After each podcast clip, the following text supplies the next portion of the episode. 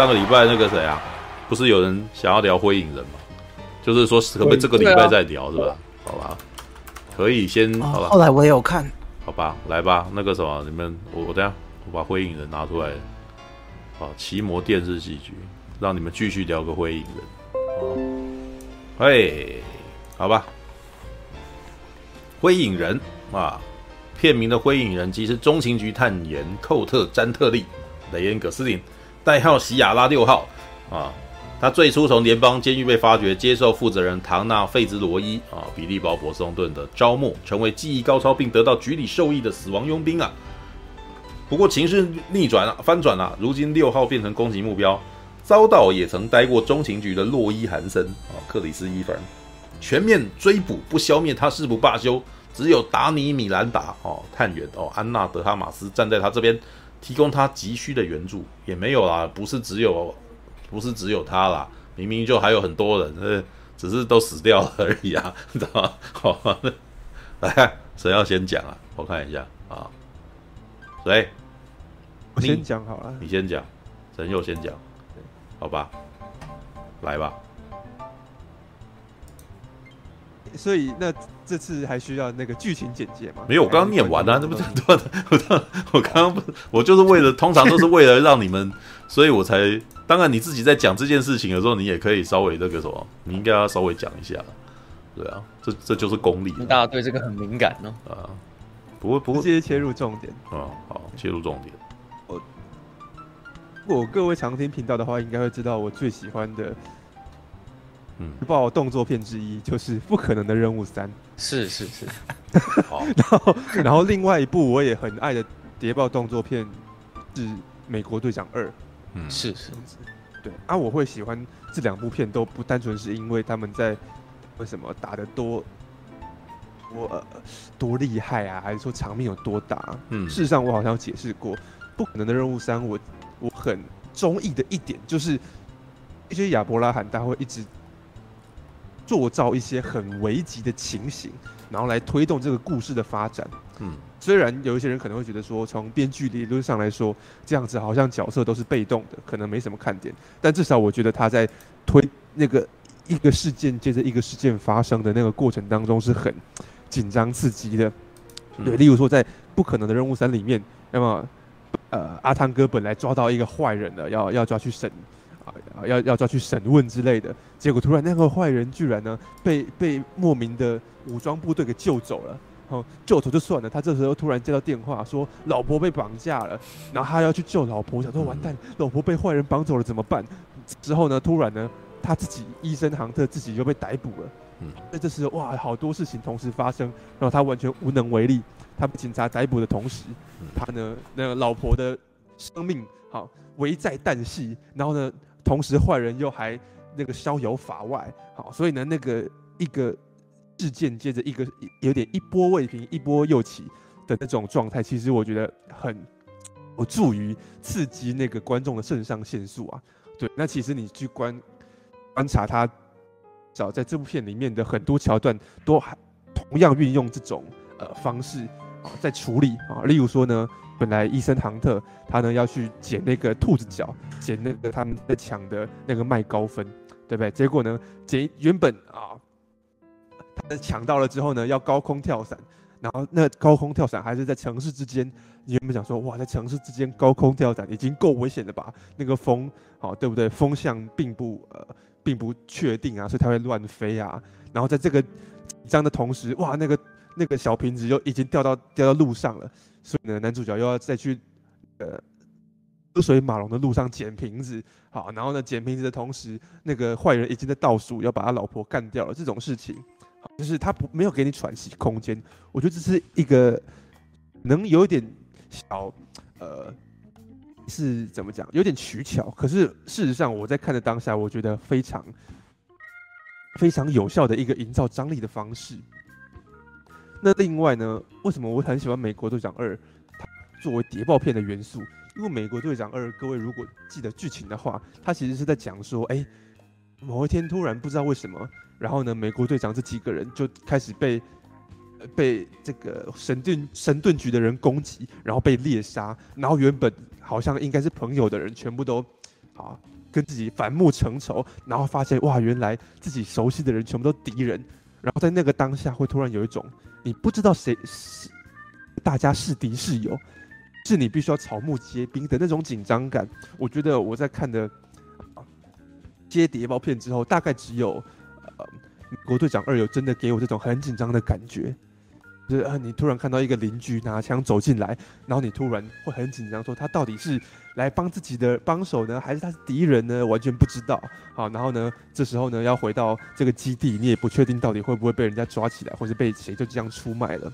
对，如果真的要说谍报动作片的话，我觉得这两部片是我目前心中看起来最呃，我讲觉得说啊，有有娱乐到我的状态。灰影人的状，灰影人的感觉是什么呢？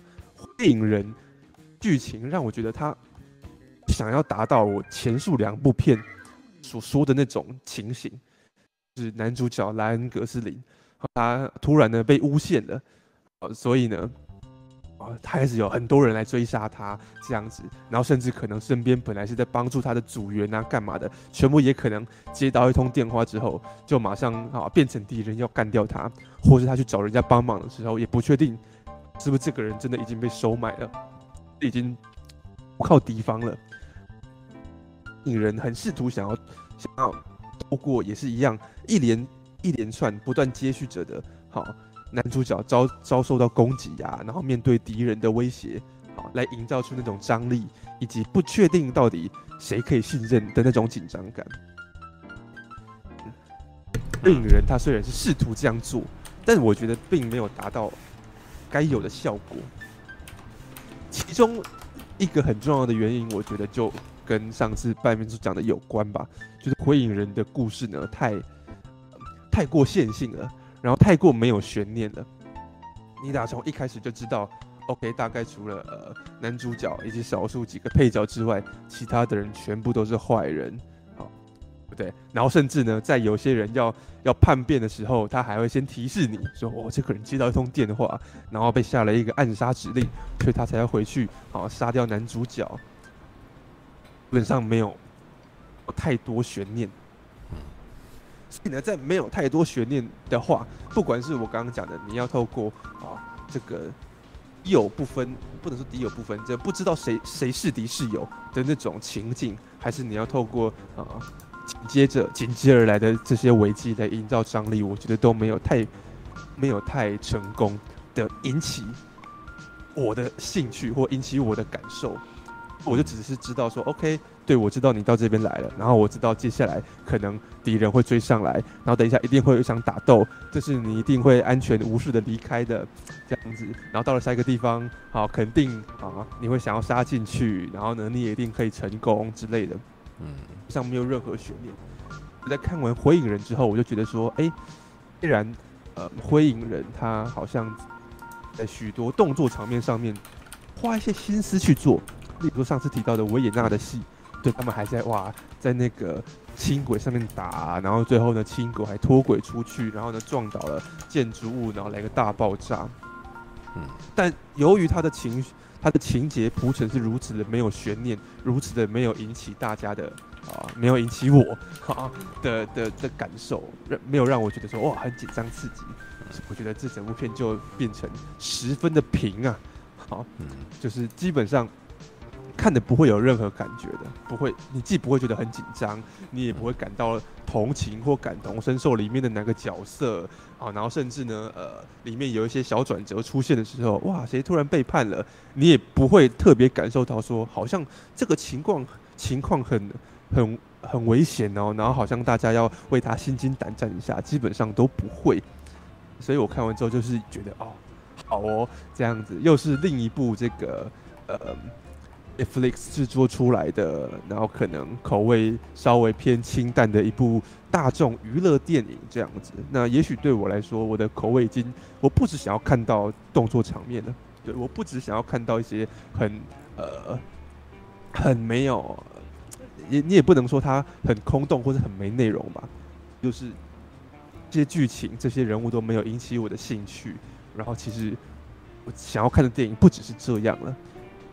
所以，我觉得其实《火影人》对我来说就很很还好啊。嗯，对。有趣的事情是，上次半明处在讲说，哇，里面不是有些角色会进行进行一些很高深莫测的对话吗？嗯，啊，就是两个情报 情报人员之间在在在讲话，然后但是呢，忘记细节了，但是你就大概知道说他们。诶，彼此都知道对方在讲什么，然后可能只要几句暗示，好，对方就可以完全明了那个意思，好，然后但是呢，观观众其实不会知道的背后啊，就是这些对白背后是没有重量的，好，基本上是一个空中楼阁的感觉。上次半明处有举例吧，我有点忘记，我真的忘记细节了，但总之上次半明处的意思是这样的。就是他们在说一些很高深莫测的话的时候，你知道他们是在有点类似耍帅的感觉，但是你不会因此觉得说这个情节很重要，然后反而可能半边是觉得说让人看了有点厌烦，我反而觉得说，哎、欸，其实嗯，讲啊，一些那些对话并没有让我感觉到讨厌啊。对，我之前之前在讲那个什么杜琪峰的时候，好像有讲过，就是杜琪峰的电影里面有一个特点。杜琪峰的电影是不跟你解释的。杜琪峰的电影里面很少会有解释对话。解释性对话的话，那基本上就是反正这些角色他们要干嘛，他们就直接去干嘛。你可能要在看了一阵子他们的动作之后，你才会懂懂说，OK 哦，我大概知道了。哦，这些人是那个人的保镖。我说哦，我大概知道了。找这个警察呢，想办法要办这个双面卧底啊，来骗毒贩这种感觉。那你在杜琪峰的电影里面啊，我啊，你有解释性对话，然后呢，什么都不解释就去执行动作的一个好处就是，首先会让这群人看起来十分的专业。因为真正专业的人，他们呢 在是啊，这一点火影人也是这么多的嘛，也是这样子做的啊。对，但我觉得太取巧。火影人也是这样子。对啊，我所以，我看的时候，我反而有一种，哎呦，这群这群特务好像有点意思，这样子好像很专业耶。这样，我倒不会有那种感觉，说，哦，哇，这个这个对话好没意义哦。这大概是我跟半明处不是你看多了，你不会这样。感受上的不同啊。没有，你偶尔看一次还好啊，但你看多了，每一个都这样，就觉得很烦啊。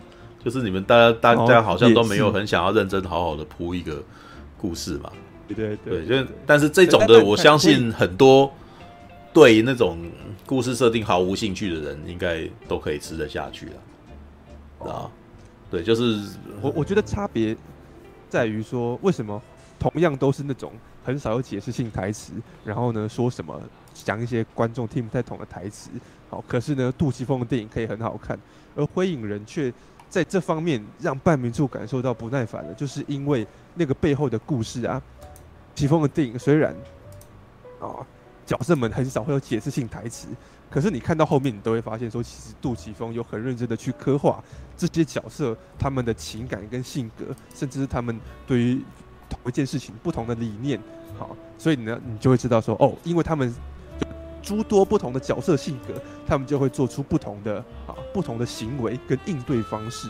然后那个好看就好看在于，杜琪峰的电影好看就好看在于，你看到这么多啊有血有泪的人，可是他们呢都非常的都很沉默寡言，然后呢这样子去执行自己认为是对的事情，或是去执行自己的工作，之后那突然就是也会让人感受到一种，我觉得很像那种。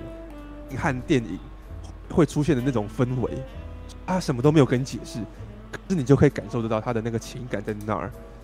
然后呢，因为他情感很，你知道他情感很强烈，但是他又没有讲出来，你就会觉得这个特别 man，这样子特别的觉得哇，好，这就是男人的浪漫吗？好，例如说什么兄弟情。好，大家什么话都不用讲，可是最后大家就是知道说，OK，我知道他是关心我的。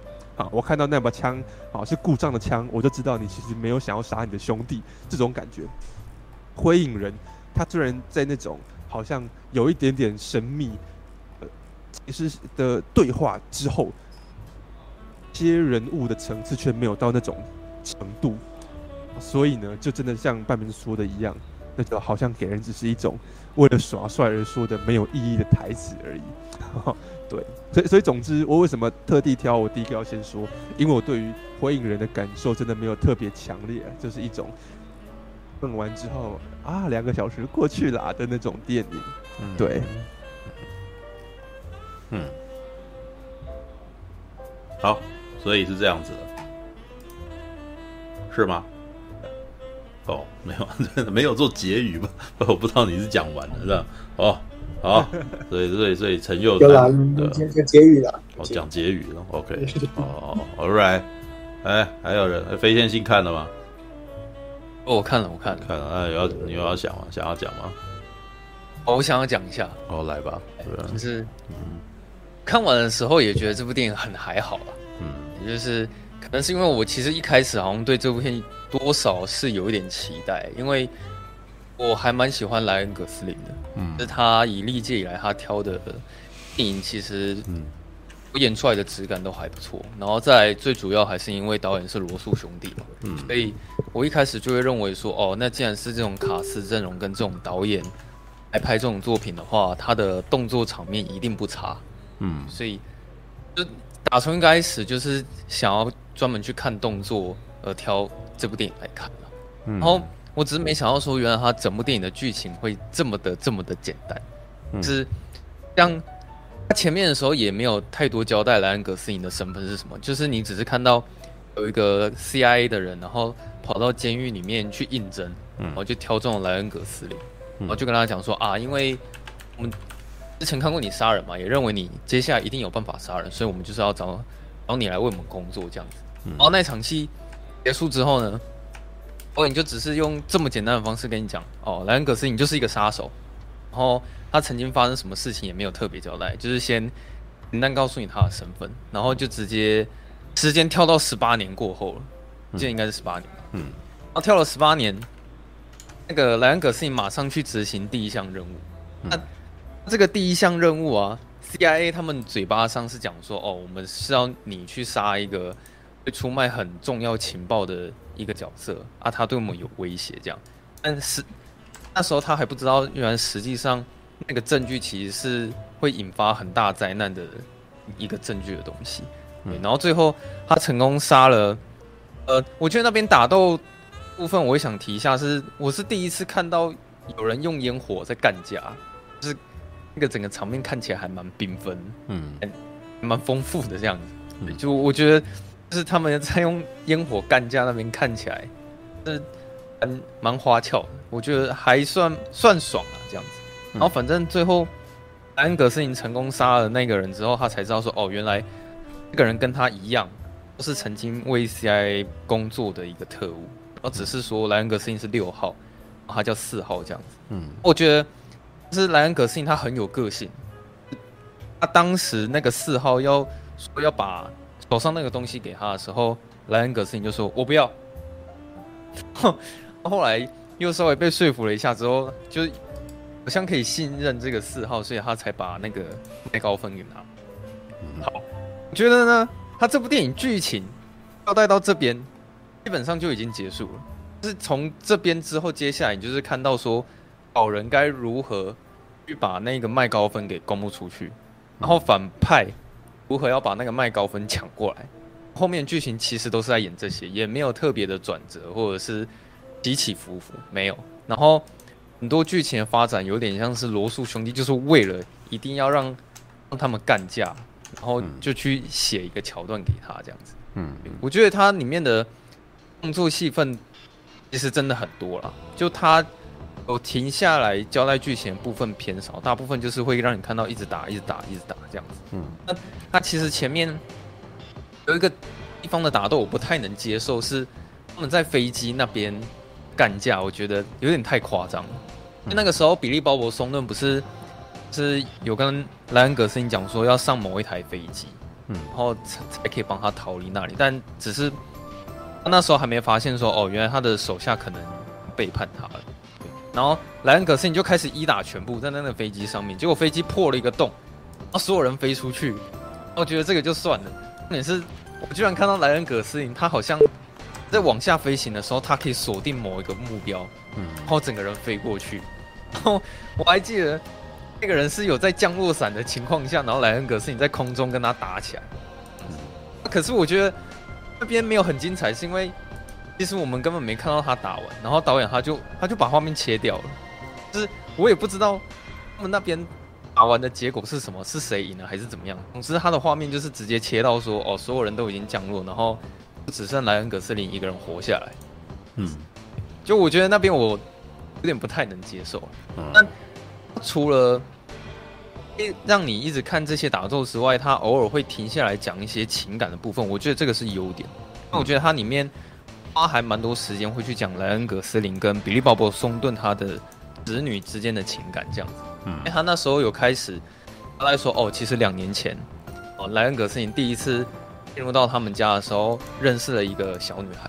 然后那边其实看起来有点像那个火线救援的感觉了，嗯、是一个保镖，然后跟一个跟他年纪差很多的小女孩之间互动的那个感觉，其实还蛮有趣的。嗯，然后只是那个小女孩，我就只有一个疑问，是说她讲话很大人，就是其实也不止那个小女孩，我觉得这整部电影里面每一个角色好像讲话都有一种屌屌的拽拽，嗯，好像都他们讲话都会有一种罗素幽默吗？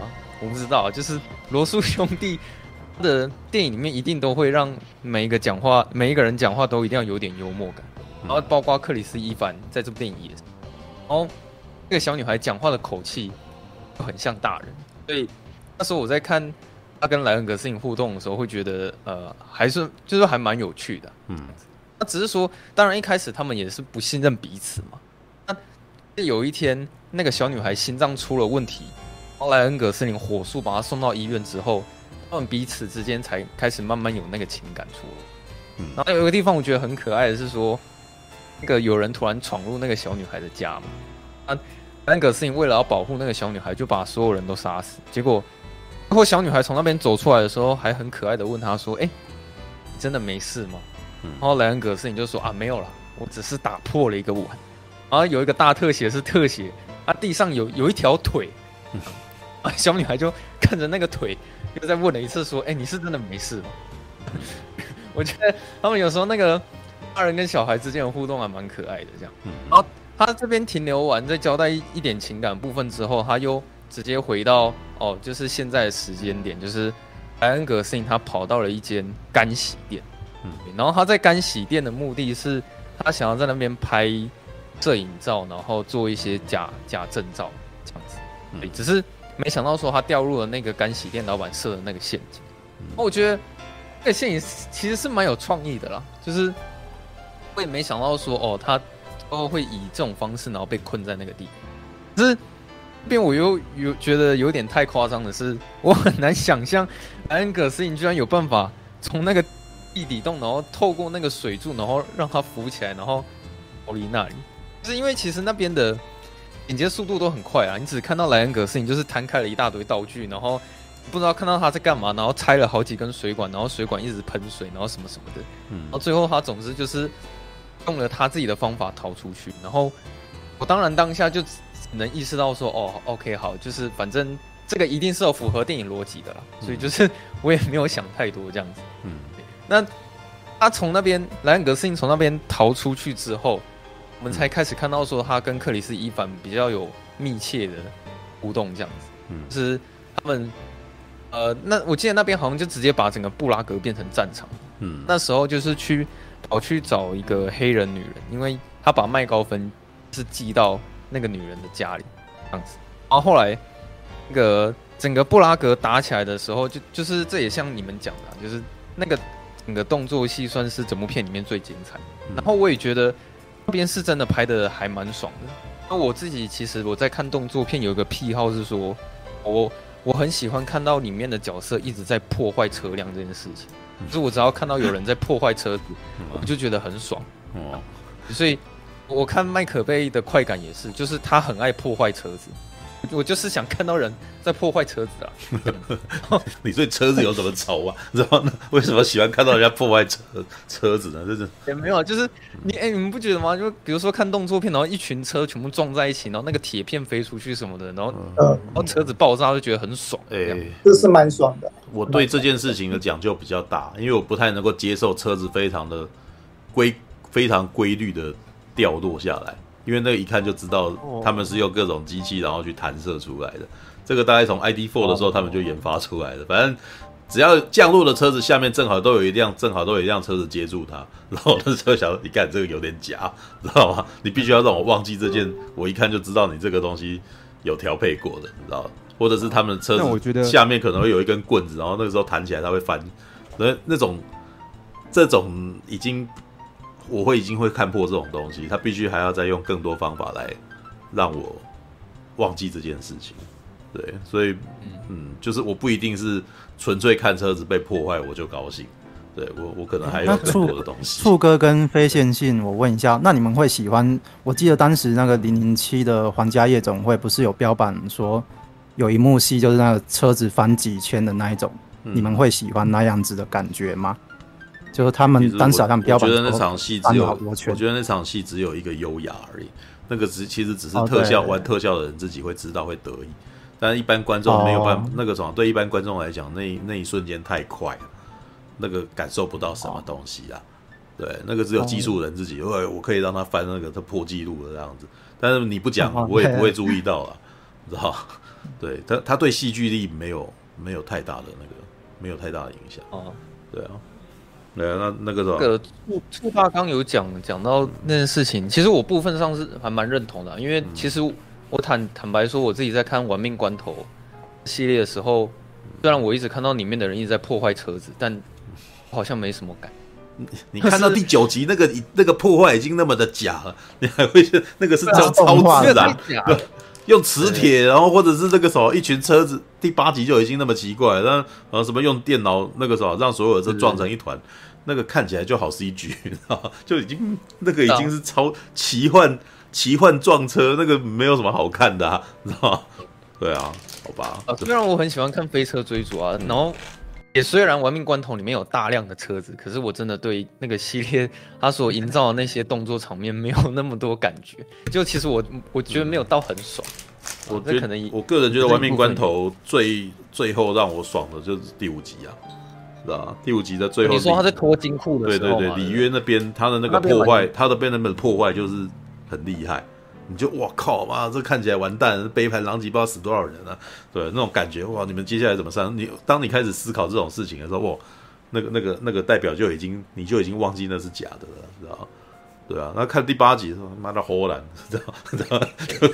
那脑袋里面出来的那个反应，第一时间反应就完全不一样啊！对啊，好吧，会有点出戏啊。对啊，嗯，我是我觉得灰影人他在那边飞车追逐的。那个破坏力，我觉得还算可以啊。就是灰影人虽然也没有到说很满。不会啊，我我个人觉得灰影人有达到那个效果，就我靠妈，那个你们玩你们把它玩那么这么大啊，什么之类的，对，就没有到没有没有让我脑袋里面阿迪在荷兰，你知道吗？那个真的是很微妙的差别，你知道吗？对啊，好吧，因为毕竟他那那边战场可能也加入了一台电车进来了，所以你就看到说哇，好下面。底下旁边有好几台车撞在一起，然后中途还有一个超大量的一台电车，嗯，那边行驶，然后也当然最后，嗯，大侠说什么？哦，没有，那比如说那个像那个飞先生，你看到那个电车跟车子撞在一起的时候，你会觉得特别兴奋。哦，对，我觉得很爽，就是最后对电车跟那个 搞在一起那时候，我突然间推想要推荐那个什么飞先去看一部片，叫做。大卫·柯能保的，就是超速，哎、欸，那叫什么？超速性追击。对，因为里面的角色是他只要一撞车，他就性高潮，你知道吗？所以他们一直追求，为了要追逐他们那个高潮，所以一直去撞车。好像可以去看这部片，知道吗？你说那个片名叫什么？哎、欸，好像超速性追，超速性追击。对，英文是那个 crash。对，英文。不是不是那个什么，不是后面的内部 crash，然后 后面那部 crash 是什么？冲击效应，知道吗？哦，他他去年有四 K 修复修复版哦。嗯，对啊。上映电影院呢，我的天哪！但是那但是那部片可不是看肾上腺素，那部片是奇情惊悚片，知道吗？对，好吧。一线性要看撞车的话，应该要去看卢贝松他们。那个公司拍的那个 Taxi 吧，我觉得那个后面我对于撞车这件事没什么感觉。我觉得 Taxi 是喜剧啊，Taxi 是喜剧。对啊，可是他也是他因为玩的够夸张啊，所以我觉得后面的片好像都没有。呃，我没有 Taxi 那个系列是 Taxi 是那个系列是把画唬烂这件事变变成一种变成一种娱乐感，你知道吗？对，所以我就会觉得说，哦，那个那个什么，就是明明我心里面知道这是 骗笑，哎，但是我就觉得很开心，知道？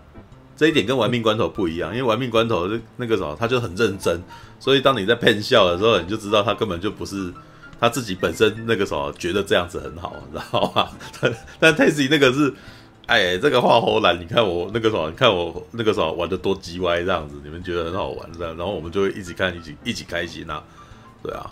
还有，当然 Tasty 的那个特效完全不是用 CG 做的，知道吗？那个是实体特效，嗯、所以有时候我看他玩那个东西，你就会觉得那个什么，你就比较那种，我不知道这叫这要叫恐怖谷，应该不是恐怖谷啦，就是人人的眼睛会分辨出这东西是真的是假的，那个什么，那个东西就是一瞬间就让你知道太假太假了，知道？而且而且老实说，这个东西是可以训练的，就是像我在多年以前，我还记得有一幕，正好有人那个什么，有个朋友他是。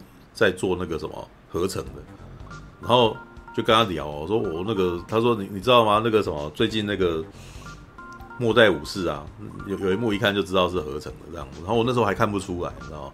就是我那时候还因为没有在，我我的工作比较不是做合成，所以我看真的一下子认不出来，对，然后过了几年再回去看，哎，看那边真的是蛮假，你知道？可是你第一次看到的时候，你还没有那个感觉，你知道？那样你看多了以后再回去看哦，这个东西看起来真的是合成的，你知道？那但是常常在看合成的人就会知道啊。那现在我觉得现在观众也被养刁了啦，知道？那以前那种那个什么《神鬼传奇》那个时候的东西，现在再拿出来，你可能都不能接受了，知道？所以神虽然《神鬼传奇二》当年就已经大家就不能接受了，你看那个 The Rock 最后面那个。然后那个摩蝎大帝，你知道 他的那个他 他的那个表情，一看就卡通脸，知道吗？所以所以这么烂的 CG，但是当时那个时候大家还是照样看啊，对，因为那时候 CG、嗯。所以我觉得观众、嗯、观众并没有变刁诶，我觉得观众反而越来越习惯那种哦，合成感很重的画面，合成感跟动画感很重的画面，观众很习惯。要不然为什么玩命关头可以卖到好几亿呢？呃，也是啦，对，但。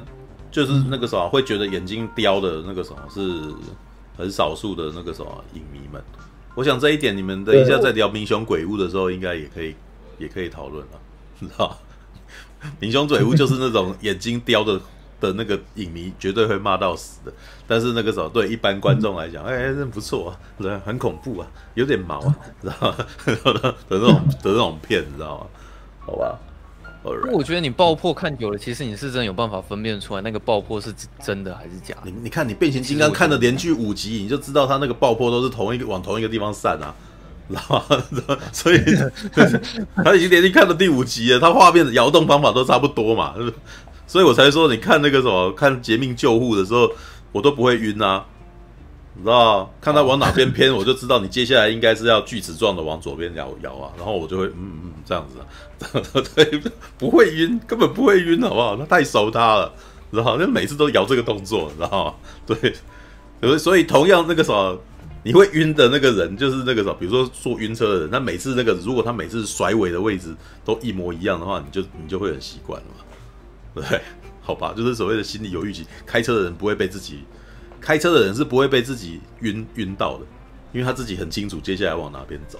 对，如果你很熟他的话，你大概也有一半的几率不会晕的，知道？好呗，这个我想顺便称赞一下疯狂麦斯啊，就是因为我我就是在看他在破坏车子的时候，就是他会一直给我那个快感，然后从头到尾也也真的就是一直在破坏车子这样子，而且重点是在摧毁那些车子的时候，你一看就知道那不是特效。那个真实感，还有它那个里面车子碎片跟零件，没有，他用了蛮多特效的，对，他们用了蛮多合成的，对，他厉害的点就是他让你没有发现这件事情。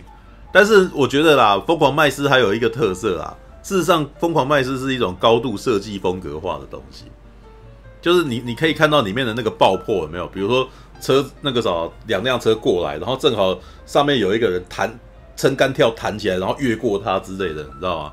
那其实是，那个其实是高度设计过的动作，知道吗？不是那种像我看《玩命关头五》啊，或者是好了，《灰影人》也有了，那种感觉是他制造出一种混乱，让我觉得这件事情不是不是特别设计的，很很恐怖，很很的那种撞击感，你知道吗？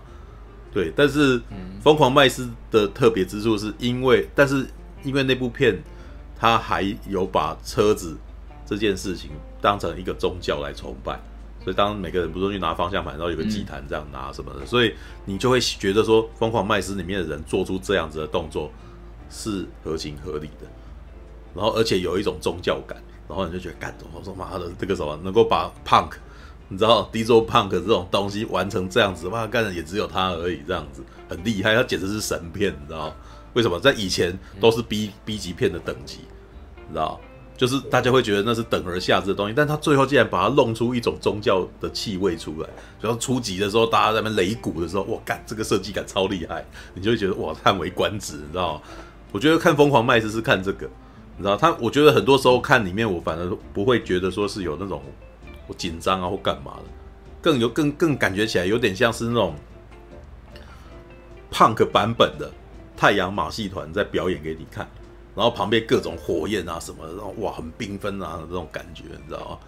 对我我自己看《疯狂麦斯》是看这样子的感觉，因为他的很多东西都没有，里面的人都太厉害了，里面的人都太厉害了，所以你不会觉得有危险，知道他当他从那辆车跳过去另外一辆车的时候，你不会觉得他会跳不过去就被碾死吧？不会嘛？但是在但是在那个什么，如果是在《玩命关头五 》之类的，或者是《神鬼认证二》，那些路人你就会觉得他妈他们有危险了嘛？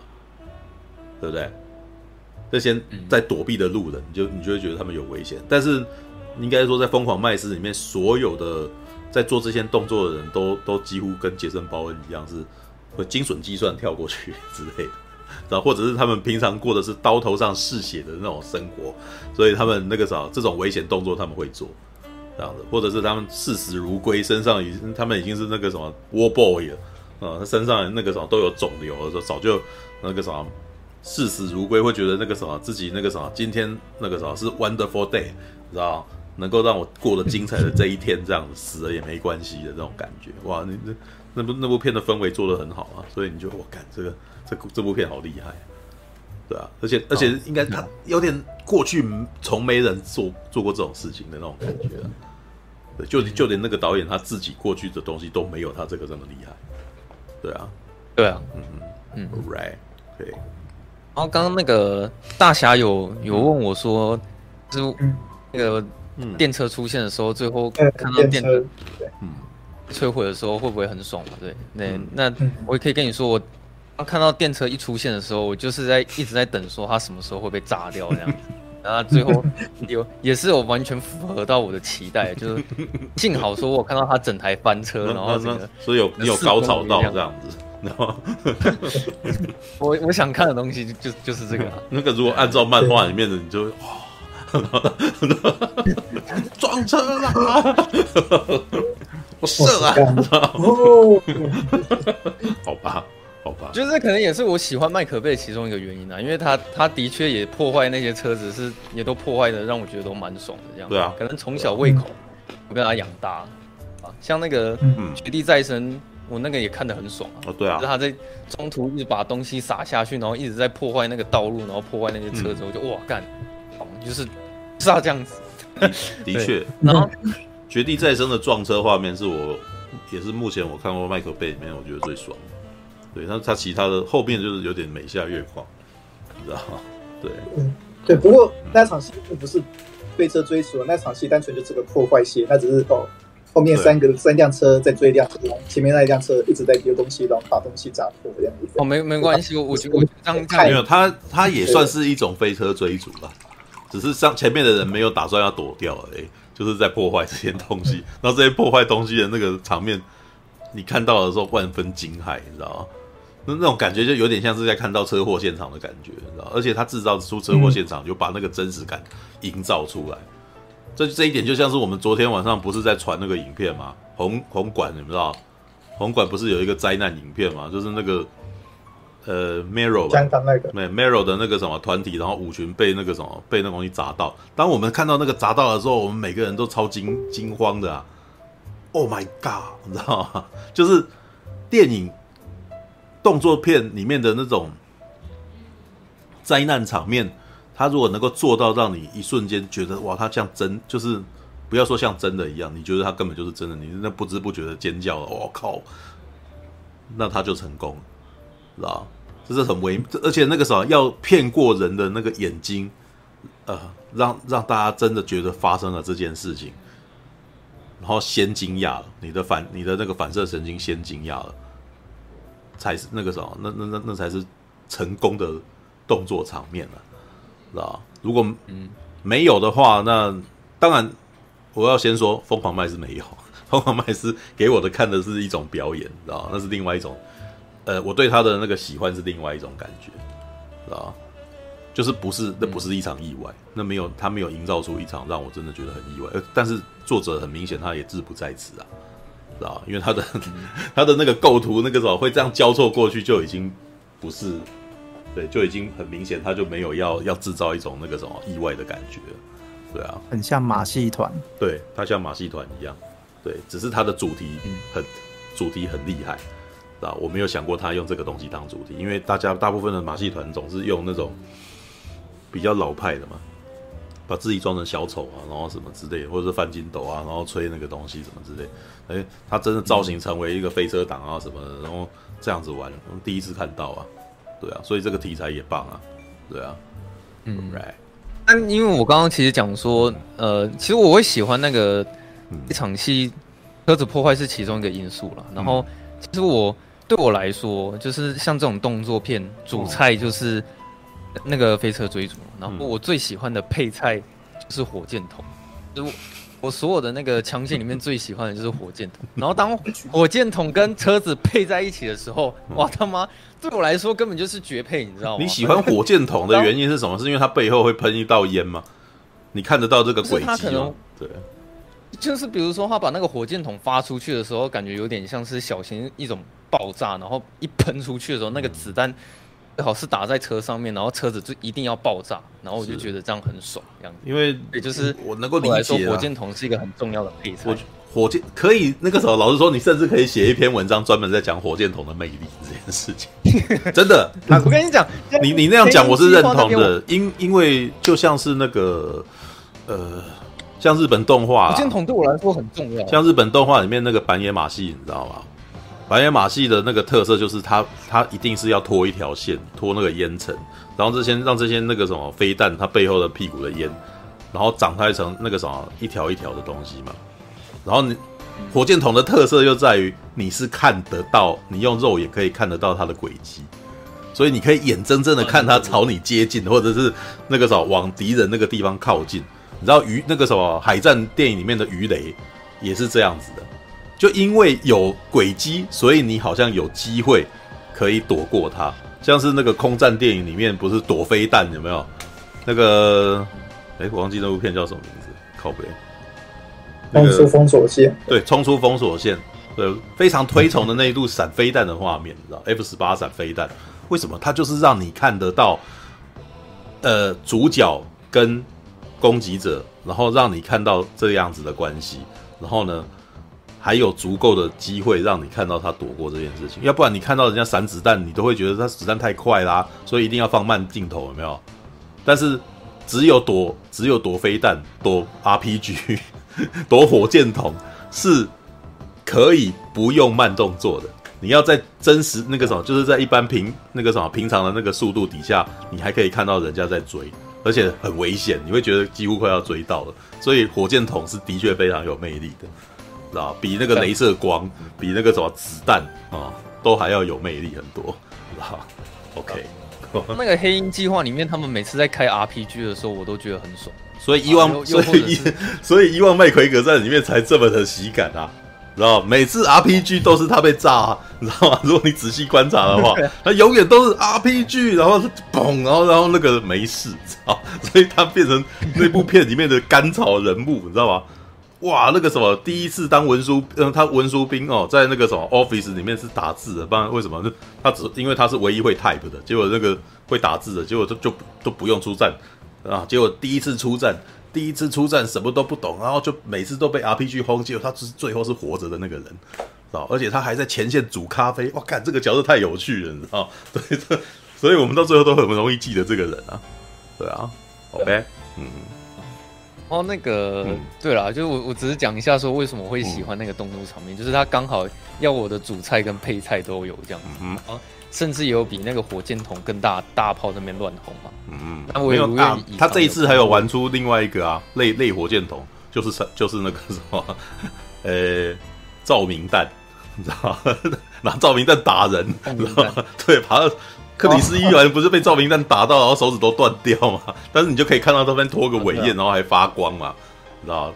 这就是你所谓的你为什么喜欢他？其实有抓到你会是喜欢火箭筒这一点，你知道？不只是你啊，我觉得他对大众观，对很多大众都有魅力啊，知道？就是有冒着一个眼看得到这样，对。嗯，可能也是因为这样，所以最后我在看到那个安纳德哈马斯背着火箭筒那边乱轰的时候，我也是觉得蛮爽，有种爽感，是破坏啊，对啊，我能够理解那个破坏爽感，你知道，就是这这这么多人躲不过一个女的拿火箭筒，然后被那个啊，当然了，这一点其实有那个电玩有电玩的笑话，一流杀手。对，有电玩，这这一点是有电玩笑话的，你知道？如果你玩过《恶灵古堡》的话，你就知道这个笑话。知道，只要你背上背火箭筒，那大家都打不倒你，你知道？因为它是最强武器。然后到最后，每次那个什么打一打敌人，打一打那个什么打不打要解决问题的时候，旁要要如何让这一场戏结束呢？旁边的一个人丢一个火箭筒给你，然后你就射。然后那个射之前，那个如果按照八零年代电影的那个啊、老梗，他还要再讲一句俏皮话，知道？对，You are fire 啊，Take this 之类，然后然后那个宣言以后，然后射出去，然后对方可能哦哦哦，然后哎，这部电影就结束了，这样子爆炸，然后在一一场爆炸下，大家非常开心的结束了这这这部电影，啊，这个事件欢喜欢喜结束，是吧？好吧，All right、啊，可 可是就是说、嗯、说实在的，我觉得那场嗯中途那场飞车追逐结束之后，我都觉得后面很无聊。就是是的，他前面都很精彩，是的。这后从那边后面开始，我就不知道为什么，嗯、就是我感受不到说剧情有任何那么一点转折或者推进，就是他们还是要继续在抢麦高分，然后继续就是要呃克里斯蒂凡就是要想办法抓到那个小女孩，这样就是他们的目目的都非常的单一项，也应该是这样讲。然后我再来对那个什么克里斯伊凡，说实在，我觉得他在这部电影里面没有演的很好了。不 是，有时候还可以。他演的很开心啊。我觉得克里斯伊凡有点那个时候，终于找到一个机会。你看我，我多坏呀，知道吗？我好坏，然后快来跟我打。那个飞线是飞线，飞线性是觉得他那个表情做作，略显浮夸，是吗？对，就是他有点像舞台剧吗？还是怎么样？就是呃。啊、对，我觉得他很像卡通人物。嗯，对对对，应该是这样讲。然后他故意要演凶，我就是觉得他凶不起来。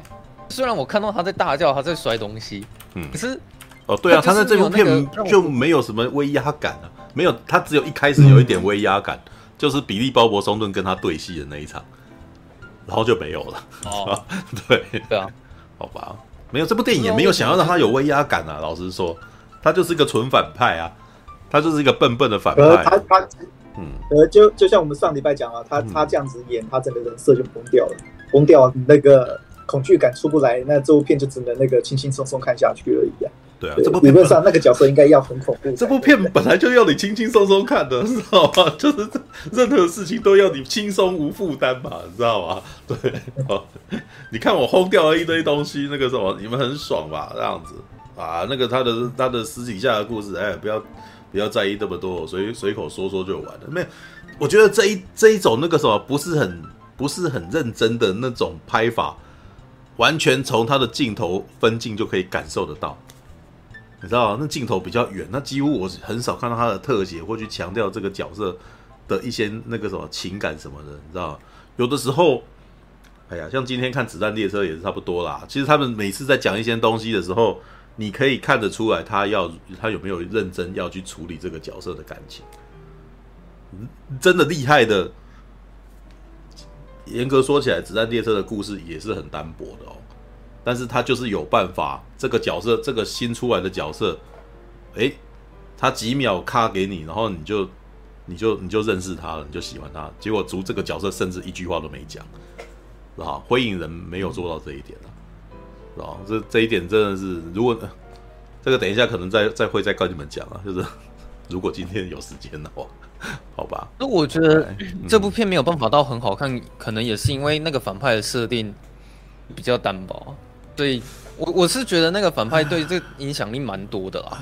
由于因为我不晓得 Netflix 是他们有关有用这个媒体有考虑到这个媒这个媒体的观众这种串流的观众的那个什么反应，还是我真的在家里面看会有影响，知道？老实说，看 Netflix 做的电影都有一个共同点，他们感觉起来在拍那些人、那些角色的时候，我都会有一种他好像没有很认真要去经营这个角色的的那个镜头语言的感觉。对，对，就是我都会觉得他有点打这么浪，然后，然后他好像就是这么简单的把这个事情讲完了。那种感觉有点像是我在看《侏罗纪公园》里面的那几个演员在演戏。第一集，一九九三年的那那一集，就是一些文戏，然后他们就在那个什么过场，然后一个中景，然后三个人在那边走路，边走边把这段话讲完。当你这样子，当当他们这样子演戏，这样子交谈的时候，你不会觉得这件事情是很重要的事情，你会觉得这只只是一件过场，我等下休息，什么时候看恐龙的无意义对话。知道吗？一般观众啊，一般观众，如果你认真看的话，你会去从里面得到什么？但是很明显，那个那个编编导就导演就是好像觉得这件事情没有很重要，所以他不会跳特写给你看啊。但是呢，不论是那个什么灰影人啊，然后还有那个什么，像之前那个威尔史密斯拍的那帮 Netflix 拍的那一部那个什么，呃，光临啊，都有这种倾向，你知道吗？每次他们在交谈的时候，我都不是很就是。我很没有认真想要听你们讲话的感觉，你们交谈的感觉，那那为什么？我觉得跟镜头语言真的也有很大的关系。他跳这么浪，感觉起来这件事情不是很重要啊。有的时候，你有没有注意到你在看电影的时候，他有时候那个啥会突然间跳特写，然后那个角色会不讲话，然后接下来有一个表情，然后接下来这就是导演想要让你知道这个角色他的个性，他的表情是什么嘛？就是他的那个什么，他的情感是什么？所以他跳特写给你看啊。让他让你演，让他演一下，哦，那那那个演一下，可能还是磨了非常久，然后才出现那个情绪的，可能万中选一的一个情感的角的镜头嘛，对，然后他把它剪进去，然后让这个东西的互动，让观众可以看，可以那个什么被感动到嘛。有的时候就是有的时候我们会说一个人演技很好，就是哇，我我只是看他讲几句话，我突然间就流眼泪了，是因为他那个镜头的感染力很强，那个那个表演的感染力强嘛。那灰影人给我的感觉就是。我甚至很严重怀疑，就是里面的演员讲讲戏，可能三次五次 take 就过去的感觉，就感觉起来都是没有磨到最最感动的那一刻啊。哦，对，所以你看《银翼杀手二零四九》里面，安娜德哈马斯在跟那个什么。在跟雷恩·葛斯林在那边诉诸情感，然后跟他讲说“我爱你”的时候，那个那个表情是那种渲染欲泣的那种表情。可是你现在看到《灰影人》里面的安娜·德哈马斯讲那些戏的时候，就很像是念念个台词的棒读过去的感觉嘛。那他的有没有磨他？同一个人呐、啊，对不对？然后还是同跟同一个男人对戏嘛？他怎么没有感觉？对，阿嬷你怎么没有感觉？然后就我就会觉得那个演员本身就没有很认真在演绎这件事情啊，所以就是感觉起来又又有点像是在，很像是在看那个以前我小时候看的那种连环炮周末派里面的那个过场短剧的那种感觉，你知道吗？也很像志村大爆笑的那种啊，你知道一个状况剧，今天我是特务，然后那个什么，今天那个她是女特务，我们两个人在这边，看我们轰掉她怎样，什么之类的。甚至连里面有一场感觉起来应该是喜剧的那个什么，也没有，也没有化学作用啊。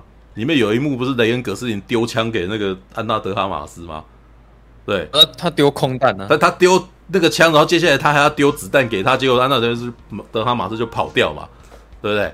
然然后接下来安娜德哈马斯要瞄准射击以后，发现这个子弹没有没有子弹，然后接下来那个莱恩·葛斯林才跑过来，然后这一段他到底想要强调什么？你知道吗？就是那那是一那到底是喜剧呢，还是对？这如果这个是两个黑人，威尔史密斯跟如果是 Bad Boy 的话，这就是喜剧嘛。对不对？他们两个会吵嘴啊！哇，嘿呀，这个怎么怎么？可是这两个人是怎么回事？两个人都装酷，你知道吧？然后就他们到底有没有要？如果安娜德哈马斯生气的时候，他是应该呃，会不会让他跺脚，然后打他或者是什么的，让你觉得这两个人互动更更更多一点，让人家觉得好像这瞬间这两个角色突然间有点情感连结了之类的，就没有两个人站得远远的。你到底去不去？那两个都在装酷，然后我想你们两个到底是怎么回事？你知道吗？就是这这戏怎么那么的 没有化学作用？你知道吗？这个也在耍酷，那个也在耍酷，结果两个人都在耍酷。那我觉得里面每个人都在耍酷，对，就是每个人都在耍酷的时候，那他的情感在哪里呢？每个人都摆一个姿态，可是你知道，像 K，他在像那个什么《银翼杀手二零四九》里面，K 也在，你你会你会觉得他是耍酷吗？他好像也不讲话、啊，对，但是他给你的是一种自然的、自然的忧郁跟酷嘛，对不对？但是那个时候灰影人呢，就是显然是很中二嘛，你知道吗？就是那种不一样，就是这种这种不讲话或者是故作姿态的那种感觉，很就是很明显，然后 就就所以我会没有办法喜欢上灰影人，虽然。我得说，他的动作场面有把他救回来，让我对这部片分数高了。但是他们的文戏，我都会觉得，哎、欸，干这个，你这文戏好烂的那种感觉，你知道吗？有点伤心，你知道吗？所以，好吧，就最后都只能够聊动作，最后都只能够聊他的动作。哦，他们耍刀很厉害，哇，那个什么，那个他的刀这一次还，哎，呃，可是你知道吗？那个美国队长二里面的那个刀术，他他那个什么耍刀，其实耍的比美国队长二还多嘛，对不对？可是那个什么，当雷恩·葛斯林，甚至雷恩·葛斯林都还受伤了。但是每次当他被刀刺中的时候，我都会觉得，哎，好像好像雷恩·葛斯林也是不痛不痒的，你知道？虽然他有哀一声啊，对，虽然他有搏一下，但我都觉得好像这件事情对他没有没有什么伤害的感觉。我我我我不会关心他，我也不会紧张，也不会呃，这个很危险，你知道吗？然后美国队长二，我就会觉得很危险啊。对，里面有那一段那个什么，诶，就是那个美国队，诶，那是谁？巴奇啊，巴奇跟美国队长打的时候嘛，呃刀，他们这次好像也有啊，就是刀那个什么丢起来，然后再抓住干什么之类的。有他罗素兄弟特别喜欢这个，哎，然后好吧，嗯，All right，对啊，嗯是那个什么，我觉得不知道到底是莱恩·葛斯林他是真的一个演技很高超的演员，还是怎么样？因为他好像都是去演那种比较不讲话，然后。很沉默不语的角色，然后他有时候演技方式就是面无表情，然后我也不是很分得出来说这个面无表情是他演技实在是太好了，是说他面无表情其实就是这个样子。所以没有，这是他的明星，这是他的明星形象。嗯，对，对，明星形象是这个样子，明星形象也很重要。有些人喜欢莱恩·葛斯林，就是喜欢他一个人那个在那边哦默默不讲话，有点忧郁的那个样子。对，如果你突然要。莱恩·葛斯林来搞笑。对，其实莱恩·葛斯林也可以搞笑嘛，他演那个什么假惠真性色也蛮好笑的嘛。嗯，对，但是更多人喜欢是他那个忧郁的那种阴沉难沉的那种样子，所以片商在选人的时候多半也会考虑到这一点。莱恩·葛斯林哦，哦，对啊，我觉得这个角色，那我就觉得说，那你觉得这个角色如果换迈特·戴蒙来演，会变成什么样子？好像就不会那么酷了吧？但我觉得情感连接会比较多一点。知道迈特戴蒙，嗯，长得不帅，但是他常常会有一种，我觉得他常常展现出来的给我的一种气息是，他在想自己该怎么办，你知道吧？你看《神鬼认证》里面，他常常给我一种，哎，我现在该怎么办的那种表情。对，不过那个 对。麦，如果这片麦特戴蒙的话，就那个很明显，就会让人联想到那个神鬼《神鬼认证》啊。但是这部片很明显的，他的那个逻，他的那个模式是《神鬼认证》模式的。他被组织，他被组织抛弃了什么的？他本来是特别的杀人工具，对啊，零零七，嗯，呃，我觉得更像神鬼认证。神鬼认证本来的故事就是一个被丢弃的特务，然后被被围杀，然后接下来他必须要找出他自己的路之类的。对，只是灰影人，就是没悬念啊，他太他很早就知道自己要干嘛，他没有失去记忆，他也没有困惑，所以那个时候他没有被追的团团转，然后不知道自己该怎么办才好。他好像都很清楚自己该怎么办才好啊。那这样子我干嘛担心他？对啊，就是有一种这种感觉嘛，知道吗？好吧。其实不可能任务三也是，我还要再绕回来讲，不可能任务三，不可能任务三也是给我那种感觉啊，我不用担心他，啊，人家是汤姆克鲁斯哎、欸。他看起来好像也没有担心。他老婆被绑架哎、欸。他可是他老婆，老婆被绑架的同时，他会被逮捕哎、欸。哎、欸，可是他老婆的戏很少啊，就互动情感跟汤姆克鲁斯也没有化学作用，所以我不太相信他是他老婆啊。就是那种感觉，你知道吗？就是他们两个人的互动让我觉得很形式化，所以我就会觉得是假，你知道吗？反正你是汤姆克鲁斯，他不是你老婆吧？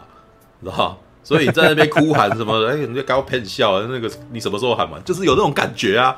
我在看，就是没有感觉，你知道吗？那个他后面拍那个什么，他后面拍那个那部科幻片叫什么？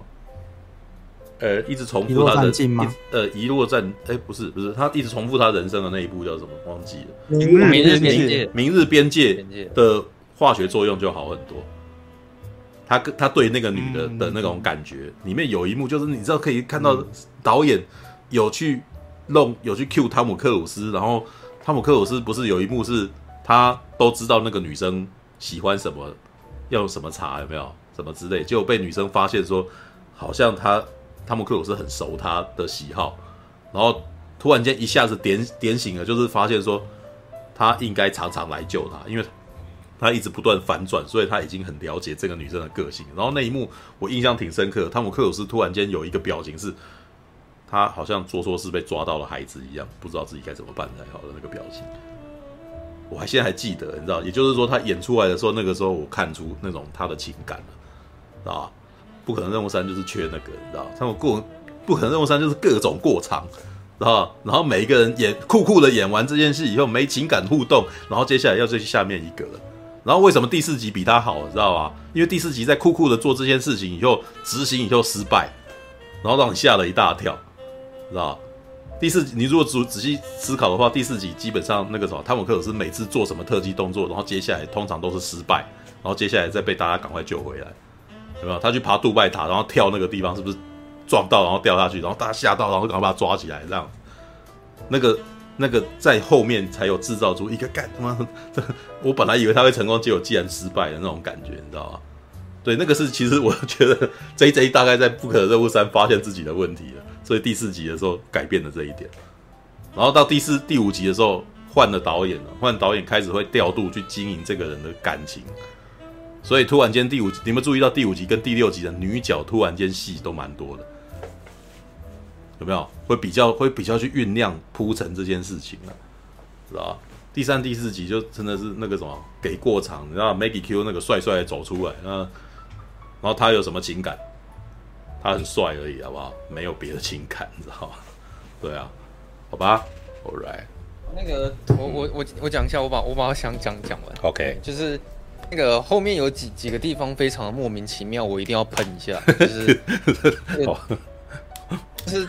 我刚刚讲完那个，在车站之前我都觉得都很好看，然后车站之后我都觉得很无聊，然后甚至有一些莫名其妙的地方，就比如说那个那个车站那边突然留下了一个活口嘛，是一个印度的黑人。哦，那个印度黑人不是去跟那个他们打起来，然后又把麦高芬抢走嘛，对不对？然后哦，到后面的时候 无作用的，他跟他跟安娜德哈马斯打起来，然后打到一半的时候，那个印度黑人就说啊，算了啦，麦高芬给你。我不要钱了。我想说靠背，有空没有？这个角色到底是来干什么的？特别介绍的，知道对，今今天救援第二集啊，今天救援第二集。就是就是以后可能会有他的戏，会会有一个对印度人突然那个回心转意的。因为我我知道，导演他可能就是想要故意塑造出一种感觉，是说哦，那这个这个角色其实他也不坏了，但其实也是有他善良的那一面。可是这种方式弄得很烂啊，我觉得。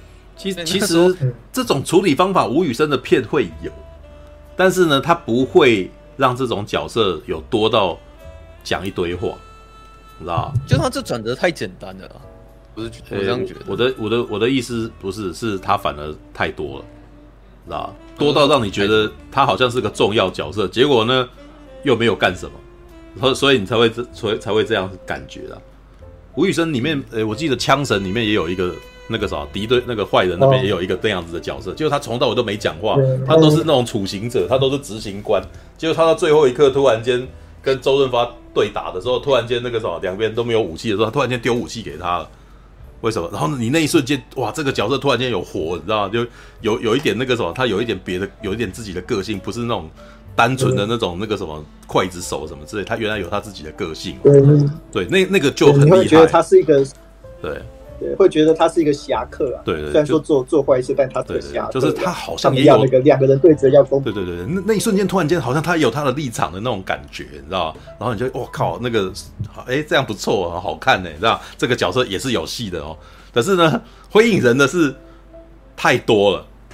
他还停下来讲很多，然后突然间说我不干了，然后你就觉得啊，我哪壶不开提哪壶，你知道？就是就 what the hell，就是你跟我讲那么多，感觉起来他还有别的事情要做，有一个重要角色，他可能还会牵引这部片的某些什么，但是他对剧情完全没有任何推进作用，他只有推慢这部片的，他只有拖慢这部片节奏的问题，你知道吗？他的片他的角色全部拿掉，这个故事还是讲得完的啊，完全不影响剧情，你知道？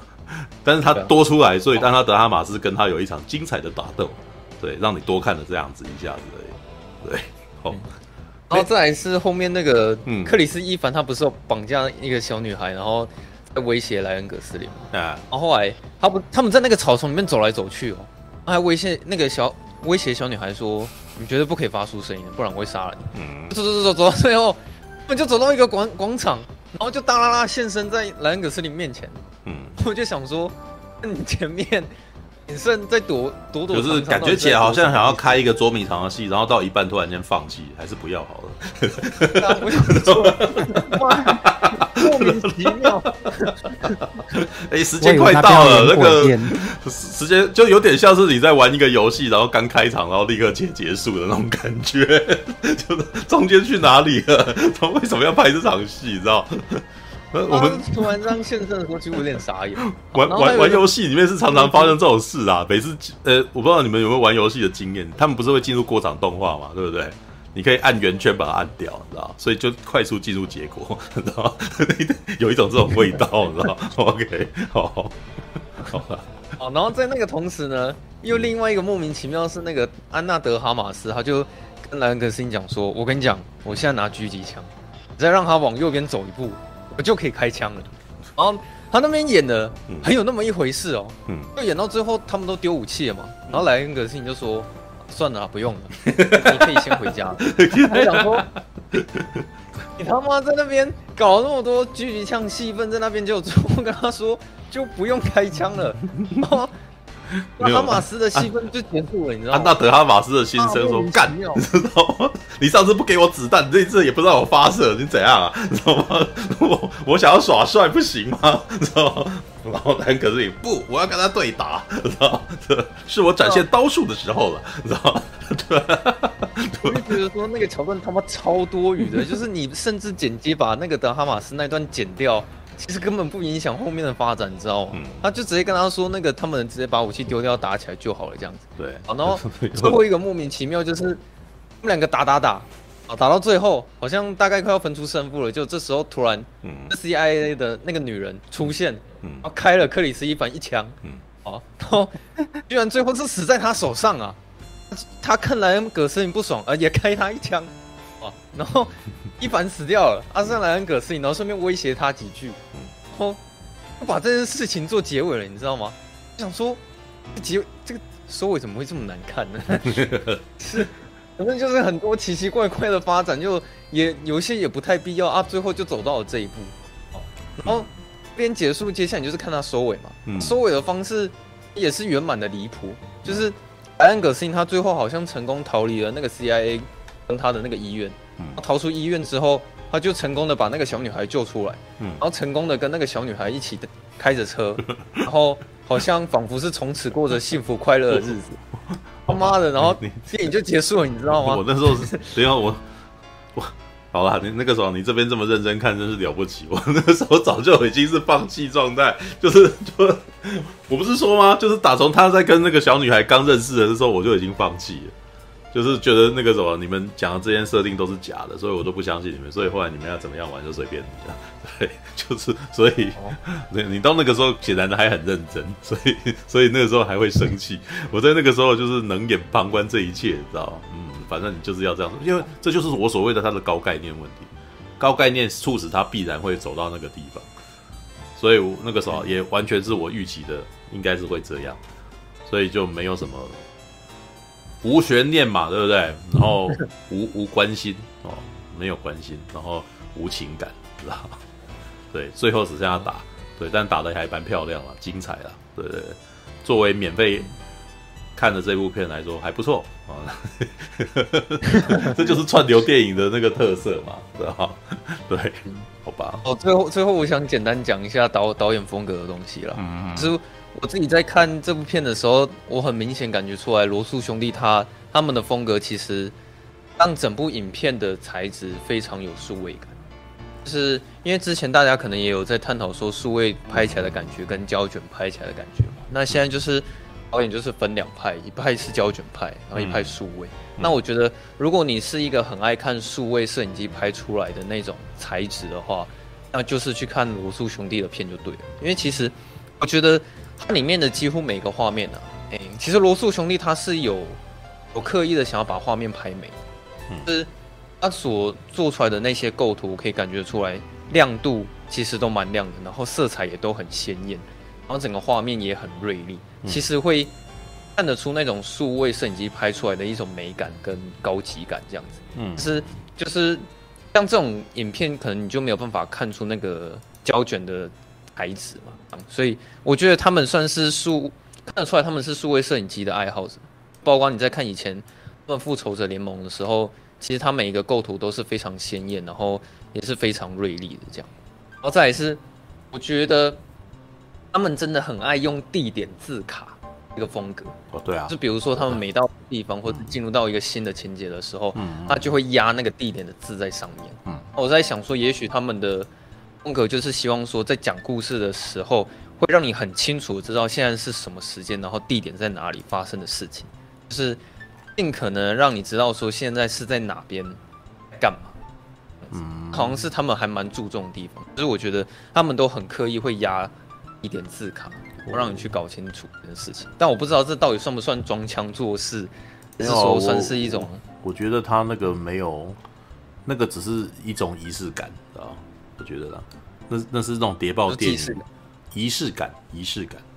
哦，就是这一点是我觉得，这种从看八九零年代的时候，我你知道，哎，你没有这种，你没有这种习惯吗？知道？就比如假设今天你现在要接一支广告影片，然后你这个广告影片里面是一个特务的故事，情报员的故事，所以你在前面会突然间上一点电脑字。嘚嘚嘚嘚嘚嘚嘚，然后在什么一九那个时候二零几几年，然后在台北市啊某栋大楼里面，然后用绿色的闪点这样得得得得得得，然后你用这个东西是不是一瞬间会让人家觉得哇，这有谍报片的味道？哦，对，这是仪式感，这就是仪式感。他当你用这种方式，好像非常正经的报告某一个东西的时候，你会觉得这个东西好像很厉害、很正经的样子，是吧？我觉得这个从八零年代、九零年代，哎，大概九零年代的时候蛮多的，像那个 Independence Day 啊，那个像昆汀就很爱用啊啊什么？昆汀他也很爱用很大的字，然后在压字卡上。我觉得就像你说，可能他有受到八零年代或九零年代的风格影响。对，没有，因为你讲到这一点，他之前美国队长三也做了同样的事情，他会维也纳。昆汀那个字，那那个是张节字。章节那个字是章，那是张杰字。嗯，他故意学那个文学书这样子分章节，对，跟那个地名的那个那个系统性那个介绍性字母是不太一样。嗯，对了，这两个不一样。我觉得，呃，我觉得他那种会赋予这个地方是哪里，会是一种试图让你认真面对这件事情的感觉。但是《火影人》就是所有的，你知道，我们这种。宅宅、啊，知道？喜欢看故事嘛，对不对？喜欢看设定，然后我们甚至会脑补，有可能会做脑补，所以我们对于一些架空故事、架空历史会特别的有感觉，因为我们脑袋里会想说，哇，这个世界如果真实存在的话，那个谁东西在哪里，什么在哪里，然后这边的势力分布，谁谁谁过来打会怎么样之类。所以比如说像钢弹啊，像是银河英雄传说啊，然后你看啊，像复仇者联盟也是那种东西啊，是吧？它有一个架空的世界，然后这个世界不是不是假的啊。是真的啊，在我们脑袋里面是真的。然后它要让我们脑袋里面是真的，它必须要做得更像真的。它必须要这边有一座山，然后那边有水，然后它的地理分布是非常相似的，知道我我之前在弄《素还真》的前期是真的很试试图也要弄那个啦，就是那个什么他们的那个地，他们那个世界的世界观地图，希望能够画出来。所以当我在讲这个场的时候，在哪里，这个人好像他的路线有那个什么有迹可循。哦，就就会这时候那个什么场次的名字还会特别去取，你知道吗？要赋予它气氛的那种感觉。所以灰影人跟美国队长三都在做类似的事情。所以当那个啥，他前面可能先打呃柏林哦，比如说那个在美国队长三就有做过类似这样的处理。他可能伦敦哦这一场在发生在伦敦，然后这一场呢发生在柏林，然后下一场呢发生在瓦干达。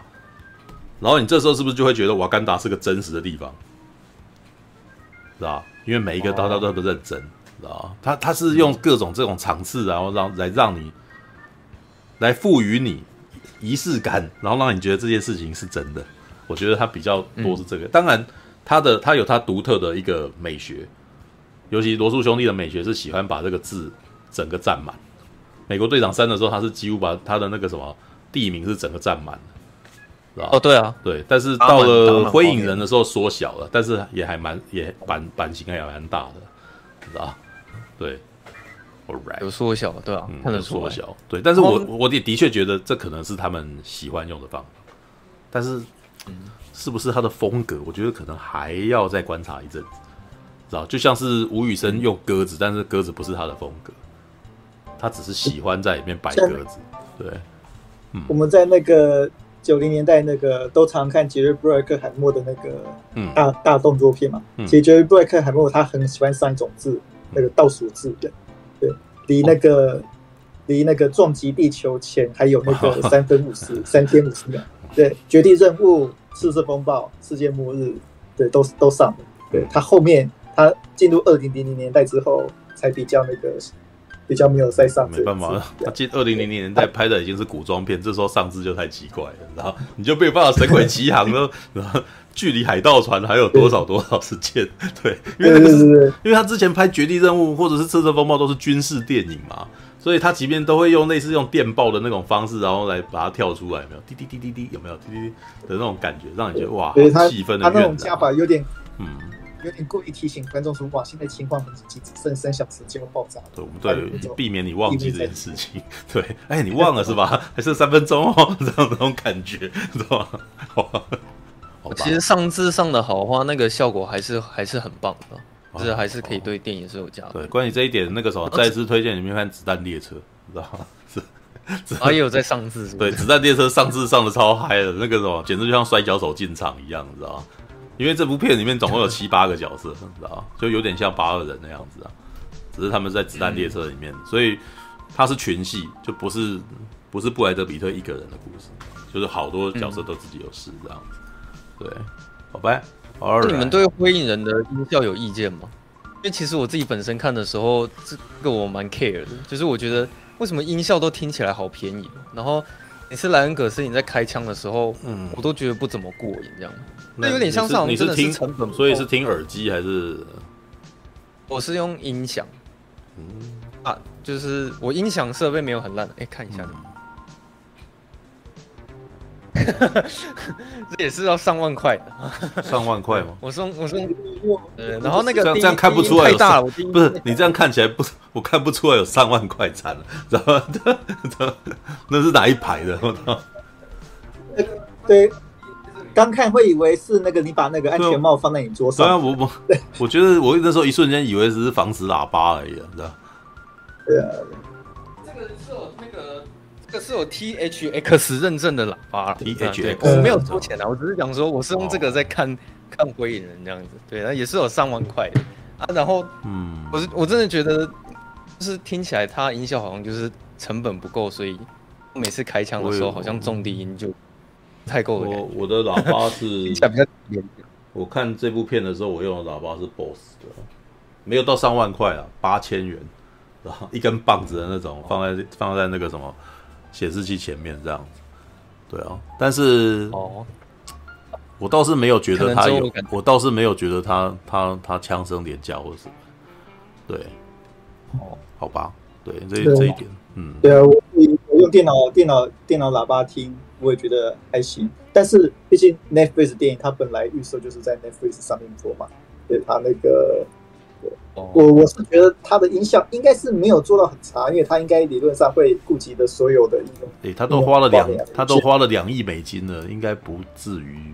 漏到差了，这部这部片要两亿哦，这部片有两亿哦，对。对，那那对 Netflix 来说很高很高单价。啊，高单价都可以拍黑暗骑士，但是我觉得他应该很大一部分的钱都用在那个什么维也纳那边就是那个撞撞车的那场戏吧，我觉得，对啊，可能光那边就烧了一亿，对，因为其他的部 其其他的部分的打斗，我其实觉得都没有那一场那么那么那么夸张啊，对，那个有泰国那边应该也花了泰国。哪一哪一段？烟火那边，烟火。哦，烟火那边。可是我觉得夜戏，夜系的成本应该没有那个日系打斗的那么高啊。对啊，因为他们那个可能是在洛杉矶拍的吧。对啊，就是他他，好啦，至少都怎么算都比欧比王厉害啦。欧比王那个就是在一看就知道棚内，然后那个什么背景都假的，你知道 对，是吧？好吧。All right，好，就是我我对于那个简单的一些心得大概是这样。好吧，之后如果你们还有还有其他的那种，比如说火箭筒，然后再破坏车子的那种片，可以多推荐给我。还有其他的火箭筒可以给他看一看，这样子。呃，我最喜欢火箭筒，然后破坏车子。不是你你你个什么？你当兵的时候难道是火箭弹兵吗？你知道吗？不是啊，我我是有我是有亲眼看过六六火箭弹发射的的那个什么的经验哦。对，就是真的是看到一条这样子，肉眼看看到一条这样飞过去，对啊，很爽，真的很爽。对，对，那个肉眼跟那个电电影里面看不太一样。对，好吧。我我我最喜欢的火箭弹场面是那个伟大地阿拉伯人要开火箭弹，结果那个拿反的。但是那个是 把他哦，好吧，我我觉得那个是 喜剧。我 我觉得，可是我觉得那是喜剧场面，他的那个什么，他的假感太太高了。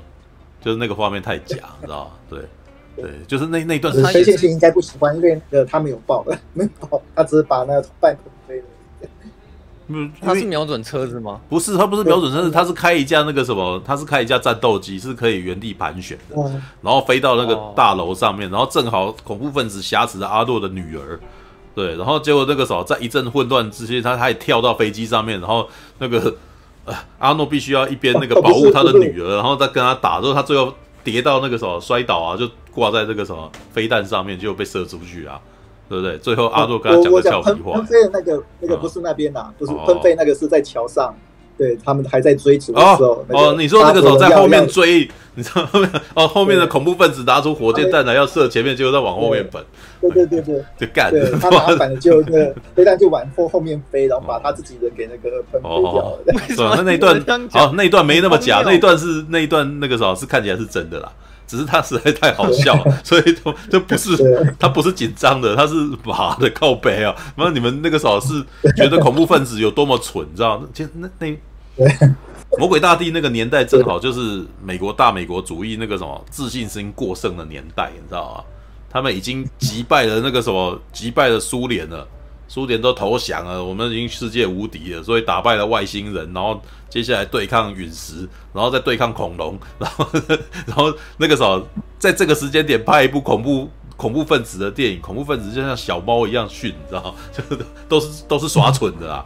对，说所以那部片里面恐怖分子就像丑角一样啊，对啊，那个那个演员后来那个恐怖那个什么魔鬼大帝的那个恐怖分子后来还有在跟阿诺合作一部电影，知道那一部是怎样？那部我不知道，哎，那已经是阿诺那个什么后期的几部片，就比较想要降低他的英雄气场，他已经变成了一个消防队员，知道就是他还要出国去。去那个美国外面去救他的孩子什么之类的，然后用那个时候用的方式是类似那种马盖先的方法，这样，好像是间接伤害吧？啊，对对对，叫间接伤害。然后那个时候，那个时候那个恐怖分子就没有那么的，没有那么的丑角，他看起来就比较有气势。对，但是呢，还是选了一个矮小的人，然后跟阿诺面对，你知道吗？强大的阿诺，然后矮小的恐怖分子，两个一战，我干那个啥，强弱悬殊，你知道吗？好吧，就应该要找一个跟他一样强。哎，好啦，那个时候能够击败阿诺的，就只有终极战士而已啦。一定要比是外星人，然后比他高大很多这样子，然后恐怖分子不够看，你知道吗？对。对，终极战士就不真的在讲这种事情哎、阿诺跑去那个什么，从里面蹂躏那些蹂躏那些那个什么，不是美国人的那个什么国外的那种恐怖分子，你知道？还单手那个把车子举起来什么的。结果他们接下来就被外星人全灭了。这这些那个什么英勇的美国战士们，里面有黑人啊，有印第安人啊，有那个什么不那个什么有白人啊，那然后那个什么大家全部被外星人全灭，剩下阿诺跟他打。哇，美国人太厉害，只有外星人能击败，你知道吗？好吧，每次聊这种恐那个大美国主义都觉得很好笑，知道？但是很娱乐，知道看这种片，就是我们我们既然都被这种片养大的嘛，所以我们看的还是很开心的。嗯，对，好吧。是。我上次贴的那个鹰眼的那个那个桥段是会是你们的菜吗？还是你们觉得那个还好？我不晓得，我在看我，我在看鹰眼的时候的那个心情是，正好觉得这一切都很荒谬的那个的年纪，知道？所以看鹰眼会觉得这个这个电脑是为什么这么的不直截了当，知道？为什么要做用这么曲了拐弯的方法，知道？这电脑怎么 怎么那么不直接？他最后用的方法都让我觉得很笨，所以我当时看鹰眼这部片，我其实觉得一切都是都是场笑话，知道？I'm sorry，但也因为那台电脑，它破坏了很多车子啊，在那个 你到最后就是心心念念就是车子而已嘛，知道吗？没有啦，我只是分享说我喜欢的那个。那你应该会喜欢类似《绝命尬掐》这样子的片吧？就是杰森斯塔 森的那个那个就是那个啊对啦，是不知道，好像也没有。像杰森斯塔森好像有拍过一部那个什么，呃，类似那个什么，就是他。我记得他好像是被关关在监牢里面，然后大家要那个什么，就是拿他当取乐，所以他们每个人都要比赛赛车，然后自己改车，然后会把想会会想办法把对方杀死的那种那个什么死死亡赛车啊。对，那部我有看过了，哎、欸，还好你有提醒我，不然我差点忘了那部片。其实其实他的那个车站也是蛮爽的、啊、哦，对吧？就就真的是纯破坏，所以可见就是你真的是喜欢这种的。对，By the way，就对我喜欢看 那部片，那个是改编自史席维斯史特龙年轻时候的电影。对，对他以前也是拍那个。哦，你是说之前就有《绝命尬车》的？对对对对，之前就对，那是改，那是那是重拍的，知道？对。哦，我不知道哎、欸，像那个什么，像再举一个例子，好像黑暗骑士，他不是中途在地下道那边，然后小丑一直在用火箭筒狂轰那个车子吗？然后轰一下警车，然后轰一下那个蝙蝠车。哦，像那种我看就会觉得很爽，这样啊，那个还好，那个那个我那个那个就是我所有的作业感很重，知道每次他爆的那个画面，对我就知道说你在下面有引爆的东西，你翻起来。对，诺兰拍动作场面，老实说那个什么，他都是用质量，他最后是就是学着用质量来压迫你，但是他事实上对于爆破什么的，他很粗糙，知道。他会吗？他对于动作戏的粗糙到了那个时候，那个黑暗骑士黎明升起的时候最明显，你知道？你一拳我一拳，你知道？哦、对，你知道？然后就是那个时候，一群人。就是他动作，啊，当他跟动作设计上的确是还好。这不是当最后蝙蝠侠跟那群警察在白天里面跟大家肉搏的时候，我那时候想说，哇靠，这个你是怎样啊？然后这为什么要用这么笨的方法解决问题？你知道吗？就是就一群人在那边打群架，你知道吗？哎、欸。现在是已经是二十一世纪了，你们用点聪明的方法好不好？为什么还像以前的原始人一样？你知道？就那一段，我其实就觉得有点，哎、欸，我已经出戏了。对，然 后好吧。其实那个诺兰他爆破拍的好不好？那个下一部电影应该就会很清楚了。那他下一部电影应该专门在拍爆破人的故事。好吧，我我只能说，你们为什么一直在期待一个那个什么很擅长拍文戏的导演，然后的动作戏可以处跟爆破戏可以处理的很好，是吧？我我你们你们为什么都有这种错误期待呢？我嗯、我不是，我觉得诺兰他的那个武打设计比较烂而已，他的飞车追逐还没有到那么那么没有，他的飞车追逐也是使也也是在玩破，也是在玩质量破坏啊。你看那个什么那个黑暗骑士呃蝙蝠侠 Begin 啊，那个什么第一集里面他那辆车子，有没有注意到他老是在撞破东西？对，他老是在撞破东西，然后他他的车速也没有很快，所以也没有在没有在追什么东西，他就是把东西弄坏了。对啊，难怪你喜欢嘛，知道吧？对，你看他在，你看他里面所做的事情多么的无谓的，在屋顶上面行驶，然后把屋瓦弄坏，你知道吧？对，但是这对整整个世界来说没有帮助，你知道？就是，然后那个时候开车也不好好开，一定要撞破围墙，然后你会看到旁边的围墙像粉末一样喷掉这样子，知道我阿福在阿福在后面应该淌心头淌血，干什么又要花多少维修费，你知道？你知道就是，但是我知道观众爱看，你知道？你看我撞破墙，然后这就是我所说的诺兰喜欢玩的这个都是质量与破坏，你知道？对，好吧，哎，好吧，那个什么，我们要看大家还在嘲笑我们没有进入正题啊，没有灰影人也算是一个正题，只是我没有写出来而已，好吧？来，来，外星家人，好吧？啊，我也有看《灰影人》呢。啊，你有看《灰影人》？对不起你，啊，来来来，快点给你。啊，好，我我简短讲就好了。你们必须要赶快，你们必须要赶快抢话，你们不抢话，最后这个就是就时间就会消逝掉，你知道哦，我简短讲就好，因为前面飞仙境也有讲到，我觉得我看完没有很喜欢，我是觉得罗素兄弟好像有个缺点呢，就是把动作场面拍的太干净了，就是没有一点意外感的感觉。就像麦可被在 Netflix 的那个《鬼影特工》，就他的飞车追逐就是很凌乱，可是就是会让我有种惊喜感，会很刺激的那种味道。嗯，可是我发现《火影人》大致上的场面都是一些拍的很烂的打斗啊，或者是飞车追逐，让你看得很清楚。嗯，所以我就觉得好像看完没有到很爽。那对，大概是这样子。灰影人。你会觉得没有很爽的原因，是不是那个时候没有超乎你的预期之类的？就是你会预料到会发生什么事情？对，对对，有点这样子。可是我是觉得他好像镜头都没有在动，就对了，就让你看得很清楚。例如打架，就让你看得很清楚。我觉得事件，我我听你这样讲，我觉得在那个什么事件的编排也有观点，知道？嗯，就是比如说那个时候我开枪，然后对方对我开枪，然后他没有打到我，你。他没有打到我，可以就这样结束了。但是他还没有，他没有打到我，呃，可不可以制造出，比如说擦过我的肩膀，然后我有点痛之类的，然后或者是对，他可以营造出打到旁边的人，然后旁边的人倒躺了一地，然后死了很多人，很残暴，这样也可以。对对对对对，对，或者是像像布拉格那一场就是，吴宇森就是常常在玩这个。知道两边的人都没有受伤，可是旁边的东西乱七八糟的，你知道？你知道？所以你就觉得这场面超激烈的嘛？你知道？对，就是你讲的这一点，可能在于他们在武打的编排跟分镜上面，他选择的一些东西可能没有。但是维也纳那一场没有嘛？维也纳那场有的，我觉得。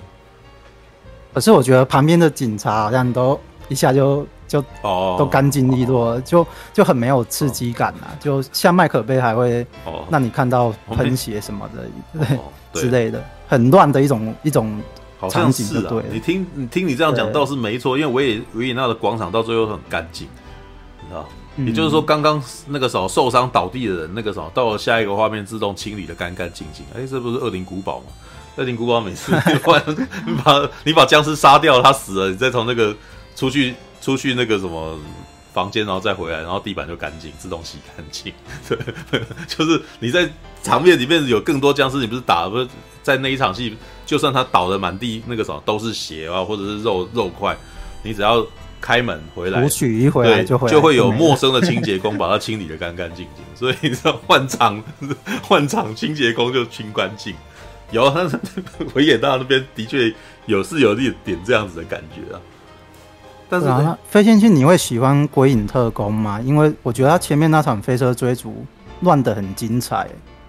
我觉得特《鬼影特工》不错，可是我觉得前面前面，对啦，就是像你说的，他麦可贝的确会去试图制造那种混乱感，然后让你会觉得说，哦，在看他们这些追逐是有种刺激感这样。但是我就是不喜欢后期麦可贝他的那种血腥的幽默会掺杂在他动作前面，让我。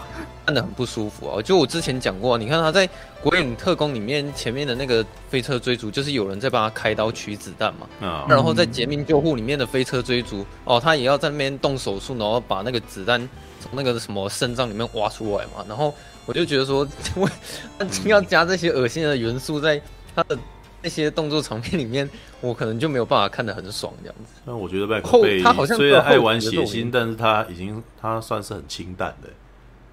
其实我、哦，他算清淡的，是不是？我觉得他，那也不是。我我的意思是说，当然你看到他动手术的时候，你从来都不会真的看到什么。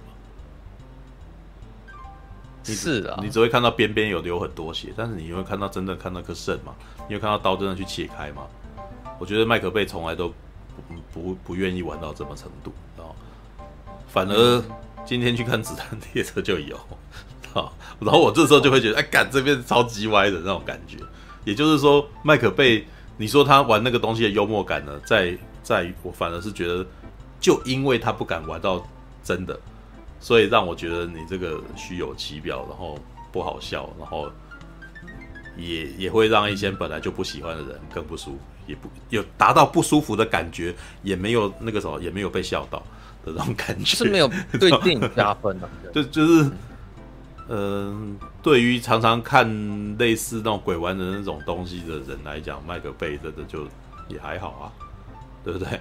人家哎、欸，而且你看哦，那个什么《奇异博士二》都已经让棍子直接插到那个什么大眼怪的眼睛里头了，麦克贝还是不敢做呢，你知道吗？所以我我觉得麦克贝，对、啊，你的意思是说，如果要玩的话，你的意思是说，如果要玩就。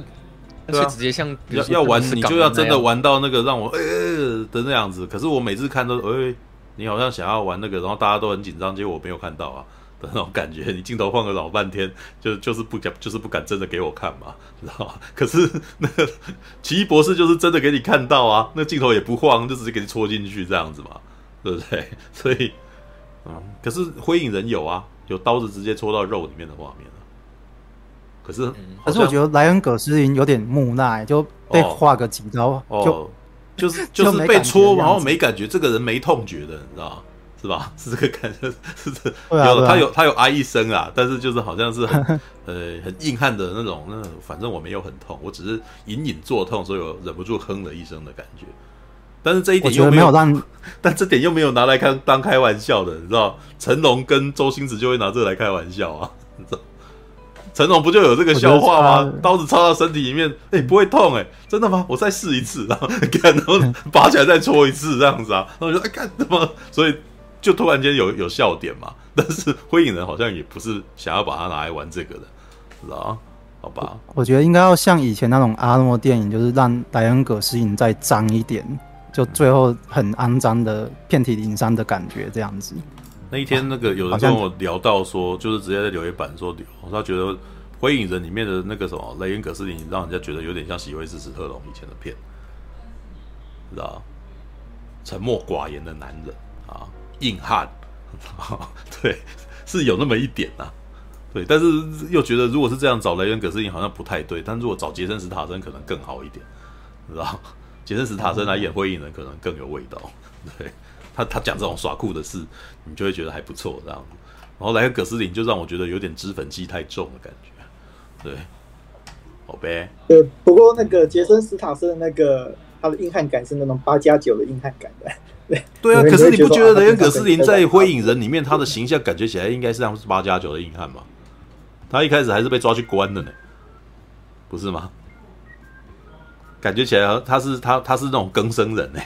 啊，对，所以他有一点江湖气，我觉得好像可以。呃，雷恩·葛斯林的故事，对，比较沉重的，他不是那种哦，为了女生吸毒跑去杀人之类的，他故意把他做。这个这个什么，为了为了兄弟，为了兄弟杀爸爸啊，这哎，好了，算了，他这个设定其实还蛮木，这个还蛮那个硬来的。没有没有，他那个设定，我已经讲了，他这个设定就是讲到我没什么兴趣，你知道吗？所以所以他讲什么我都觉得哎还好啦，知道吧？对，又又是个为了兄弟杀爸爸的故事。但那个如果是这样子，那那个会计师还处理的比较好呢，知道那个班奈弗列克那个什么，嗯，爸爸训练我雅斯伯格症，然后那个什么，我同时还会格斗，然后到最后那个什么，原来。那个来来攻击我的人竟然是我弟弟，然后我们两个人打斗一番以后，两个人和好了，我、哦、干，是吧？兄弟情，知道吗？哎，对啊，那样那个怎么怎么就没有这个问题，然后就觉得还不错，知道吗？对啊，哎，会计师里面的那个男主角事实上也是刚毅木讷的人呢，知道他也是不太不太善于沟通什么，可是你看他的一些互动，你就会觉得他还蛮可爱的、啊，知道吗？也是在救一个女生，哎，他也是在救一个可爱的女生，对，好吧。讲了好，讲了老半天，就是罗素兄弟这一次没有很认真处理他的感觉，好吧？那个重点全都放在打斗上面了，对，好吧？可是刚刚那个，我想要稍微补充一下，就是，呃，因为刚那个魏许有讲到那个那个那个麦可贝他的那个飞车追踪，我还是想要称赞一下，其实我觉得麦可贝他很厉害，在拍那些飞车追逐的时候，他很能把那个速度感表现出来，就是。可能在追逐的那个过程中，你可以感觉到他们那种速度感是很强烈的。但是如果你想要对比一下《火影人》的话，嗯，可能就像你你们刚刚讲，他就是整个剪接都比较干净，都比较利落一点，然后可能就是会少少了那一点速度感，或是肾上腺素爆发的感觉。我觉得麦可贝还有一点就是，他都会冲到有有很多人的街道上。哦、对，我会担心那些人被撞到。他会让胖子被撞，知道？他还会让残障推个鬼，他还会让一群那个什么一群人推着轮椅经过马路，然后接下来车子要冲过去之类的，你 知道？他会制造这种，他会制造这种东西，对啊，啊对对对对。那看《绝地再生》，他活生生让一个胖子被一辆摩托车撞，哎，你知道吗？然后让我觉得你自己有多讨厌胖子，你知道吗？真是讨厌，就是那种，哎，那叫什么？蓝领，美国蓝领的那种。歧视的那种歧视文弱书生，歧视那种不运动的人的那种那种恶趣味在里头，你知道？对，嗯，好吧，All right，好吧，火影人是这样子的吧？OK，Hey. 好，Right，来那个什么外外星家一点四十二分，你们你们到最后会不会就每个都不知倒地啊？靠北，知道？今天是已经开的晚了啊，是啊。外星家人，嗯，我还蛮推荐的诶，外星家人。如果你们，哎，他是这个礼拜上啊？对对啊，哦，对啊。那后来有去看《分手的决心》吗？没有。对，一切要有天时地利人和才才才有办法。你有去看吗？没有啊，我我有去看。哦，你有你有去看？那你喜欢吗？呃。我觉得它是一个非常厉害的电影，但是我自己没有办法到很喜欢。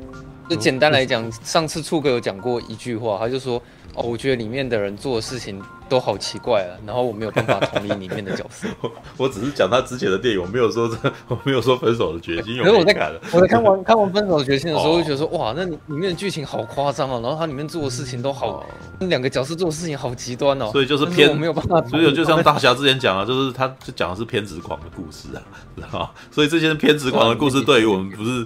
这种没有很偏执的人来讲，都是一起冲啊小这种感觉。那你那你不会喜欢超速性追气啊？对，撞车就性高潮的。哦，好啦，你你你有你喜欢看撞车，也许你会同理啊，知道吗？要撞的漂亮啊！哦，要撞的，他不是撞的漂亮，他是人在里面被这个什么直接感感受那种撞击感，不是眼睛去看，知道吗？好，好吧。电信你没有对里面的角色感有有任何同理就对了。我会觉得男主角他很可怜啊，就是，可是顶多就就是这样子，我没有办法说，嗯，是真的会跟里面的角色产生共鸣。但是我看完的时候，我会觉得说，喜欢电影的人都应该去看一下，因为哦，我觉得最大的卖点还是在于导演，他里面真的放了很多象征性的符号跟他自己的风格在里面，然后你必须要感觉有办法感觉出来，他正在传达这个资讯给你。因为老实说。其实这部片对我来讲，观影门槛有点高了。嗯，我我不是看得很懂，因为我我这部片我看了两次，我可以跟你讲，我去我去看两次。我操！因为第一。我看完第一次的时候，我真的没有办法看得很懂，然后我有点不爽，是说，哎、欸，干为什么有些人可以看得懂，可是我不行、啊？然后我就 你干嘛这样子想呢？然后我就回去稍微查了一下影评，然后我确认说，哦，好，就是他可能在讲这件事情，然后我再去看第二次，然后我的目的就是说，我是真的必须要看懂这部电影，然后我想知道这部电影的优点，然后他跟他厉害的点在哪里，这样子。嗯，所以我这部片我去看了两次，就是他对我来说观影门槛有点高。嗯，所以你看懂了吗？哦，后来就完全看懂了。啊！所以可是我讲讲看啊，嗯，这可是这要问一下促大啊，什么？没有这个时间。啊？我可以我可以简单讲，好啊，你就讲啊，对啊，对。啊，那个剧情那个我全部都不赘述了。啊，我就是只单纯只单纯讲他那个他的拍法，就是诶，它里面其实就是放放了几宗悬疑案在里面嘛。那一开始会比如说呃。上次那个陈优，你讲暧昧的部分讲得非常好。他前面导演的时候，的确就是真的有在拿出说，哦，男男生跟女生之间的那个感觉，然后他们在互相猜疑，说是谁谁喜欢谁，然后他们彼此之间是不是对彼此都有爱什么的，然后他们会一直处于这种暧昧的情况下，然后你也会一直猜说，接下来他们两个人之间的发展是什么，嗯，等等之类的。然后你甚至会看到说，男主角设法一直想要脱离。女主角这个角色还因为这样子搬离到另外一个地方，可是后面很很曲折的是说，女主角又故意搬到了男主角住的那个地方，然后他们两个又强迫再一次又要再进行一些相处或者是相爱这样子。嗯，那因为他可能我觉得导演他放的资讯还蛮多的，他除了在交代，除了交代剧情本身的设定之外，他又一直想要试试图去交代。两个人的情感，然后又要交代他们个人的身体状况是什么，这样子，所以就是你在很导演想要讲很多很多东西给你，你必须要很专心的看说，哦，现在每一个画面可能是代表什么意思，然后它里面有穿插很多呃重复性的台词，比如说有一些台词可能前面有讲过，结果后面又呼应了一次，然后你又会想说，哎，那这个台词上的呼应这是什么意思？嗯。嗯就是我我在看，我觉得我可能没有办法看得很懂，是因为这样子啊，算是导演他用的方法比较隐喻一点，没有那么的直白，然后你必须要去猜说，现在这个画面可能是什么什么意思这样子。但是我要澄清一件事情是说，这部片并不是那种导演没有把线索讲清楚的那种，是导演他把每一个线索都讲得很清楚，事情故事都有交代的很好。那只是在于说，你观众有没有办法去认出这个导演现在在传达这件事情，这样子。嗯，哦，好吧。然后最后面结局，我看完会有点，我我第一个想法会觉得有点像司法争锋了。嗯哼，有点，我觉得那个结局蛮蛮像司法争锋。哦哦，那个我觉得没有看过的人会，我会蛮建议说可以去看一下。嗯，好吧，好吧，简单来讲。爆雷吗？这边我你你会觉得最后女主角是还是还是其实只是消失去别的地方而已？死了啊！我会我会觉得她没死。我我觉得这没什么好争的吧？他就他就是已经死。哦，是哦。你怎么会陈佑怎么突然爆雷了？哦，好，应该没关系吧？这但也没有很想去看吧？还好，大家其他人没有很想去看吗？没有啊，就是你，哎，我觉得他可能会等他上了 Netflix 来去看之类的，知道？非线性刚刚讲说这里面有很多象征啊，然后说你看懂了，我想说，哎，那那那我们可以来小讨论一下，因为这部片里面，呃，不是奉俊昊，朴赞玉用了很多山跟海的意象的对比。你觉得这两个意象分别有什么意义呢？我目前就只能解读说，一个是代表男主角，一个是代表女主角，就这样而已。因为人心海底针，就你真的要去解读它里面的那些意思，其实解读不完了。就像比如说男主角他每次都会点眼药水，为什么？或者是说后面男主角他他有一个大特写是他绑了鞋带，那个绑鞋带是什么意思？哦，或者是。你记不记得男主角他遇到那个新的老公的时候，那个新的老公会凹手指，就是他会这样凹那个手指，这个很明显吧？然后男主角之后也会凹那个手指。对啊，那就是单纯在讲一个说这个男人已经看出自己的女人跟对方好像有点什么了，所以男人嫉妒啊，所以对不对？所以他后来凹手指的时候，也是他看到老婆跟别人跑了，所以他就嫉妒嘛。然后他他可能那两个镜头都在象征说，男人对于情敌的的愤怒吧？对啊，有这种感觉啊。对啊，这你这样解释也是合理的啦。然后那时候我也跟我朋友讨论很多，为什么女主角最后要去自杀这件事情。就是好了，我现我现在表达这些，只是想要表达说，我觉得你真的要一个一个拉出来去讲它里面每一个就是隐喻或是解释什么，其实我觉得解读不完，因为真的太多细节在里面了。嗯朴赞玉他真的塞了很多的。细节在，分手决心里面这样子，可是我觉得可能你你对于嗯这种片你看的类型你看的比较多，所以你在解读上面你可能会比较比我更轻松一点吧。因为我在看到那些符号或是画面的时候，我都还是要想一下。也没有啦，因为你看，像上次我刚看完的时候回来就还没想到这些，是后来我在写写文章的时候才慢慢把这些细节都呃。慢慢慢想出来了，但是我只能说，也许于某些人来说，分手的决心就有门槛。然后我看得很爽的原因，就是因为我对我来说，解读这些细节本身也是一种乐趣吧。我在看门的时候去解读它的那些种种象征，我也觉得很爽。没有，我看门的时候，我觉得他拍出来的东西就是要让我去读的。对，因为、哦、对啊，对啊，因为那个的步调这么的慢，他你除了读他那个东西还有什么？对啊，对对，好吧。那有的时候你的情况是，有的时候有很多的情况是你在看一些东西的时候，你并不是不知道他有放东西，但是你没有兴趣解读这件事情。就是有的，有的时候片子如果不好看，你那个时候你摆一堆声称那里面有什么有有什么符号啊，什么意思的，我我也没兴趣，知道？像那个返校的电影。我还记得，导演好像什么都常常在藏东西在里面。我说那又怎样？你知道我没兴趣，你知道吗？对，我还记得哎、他们那个呃，好像他好像那个哎、那部片是谁谁剪的？解梦如剪的吗？我忘记了。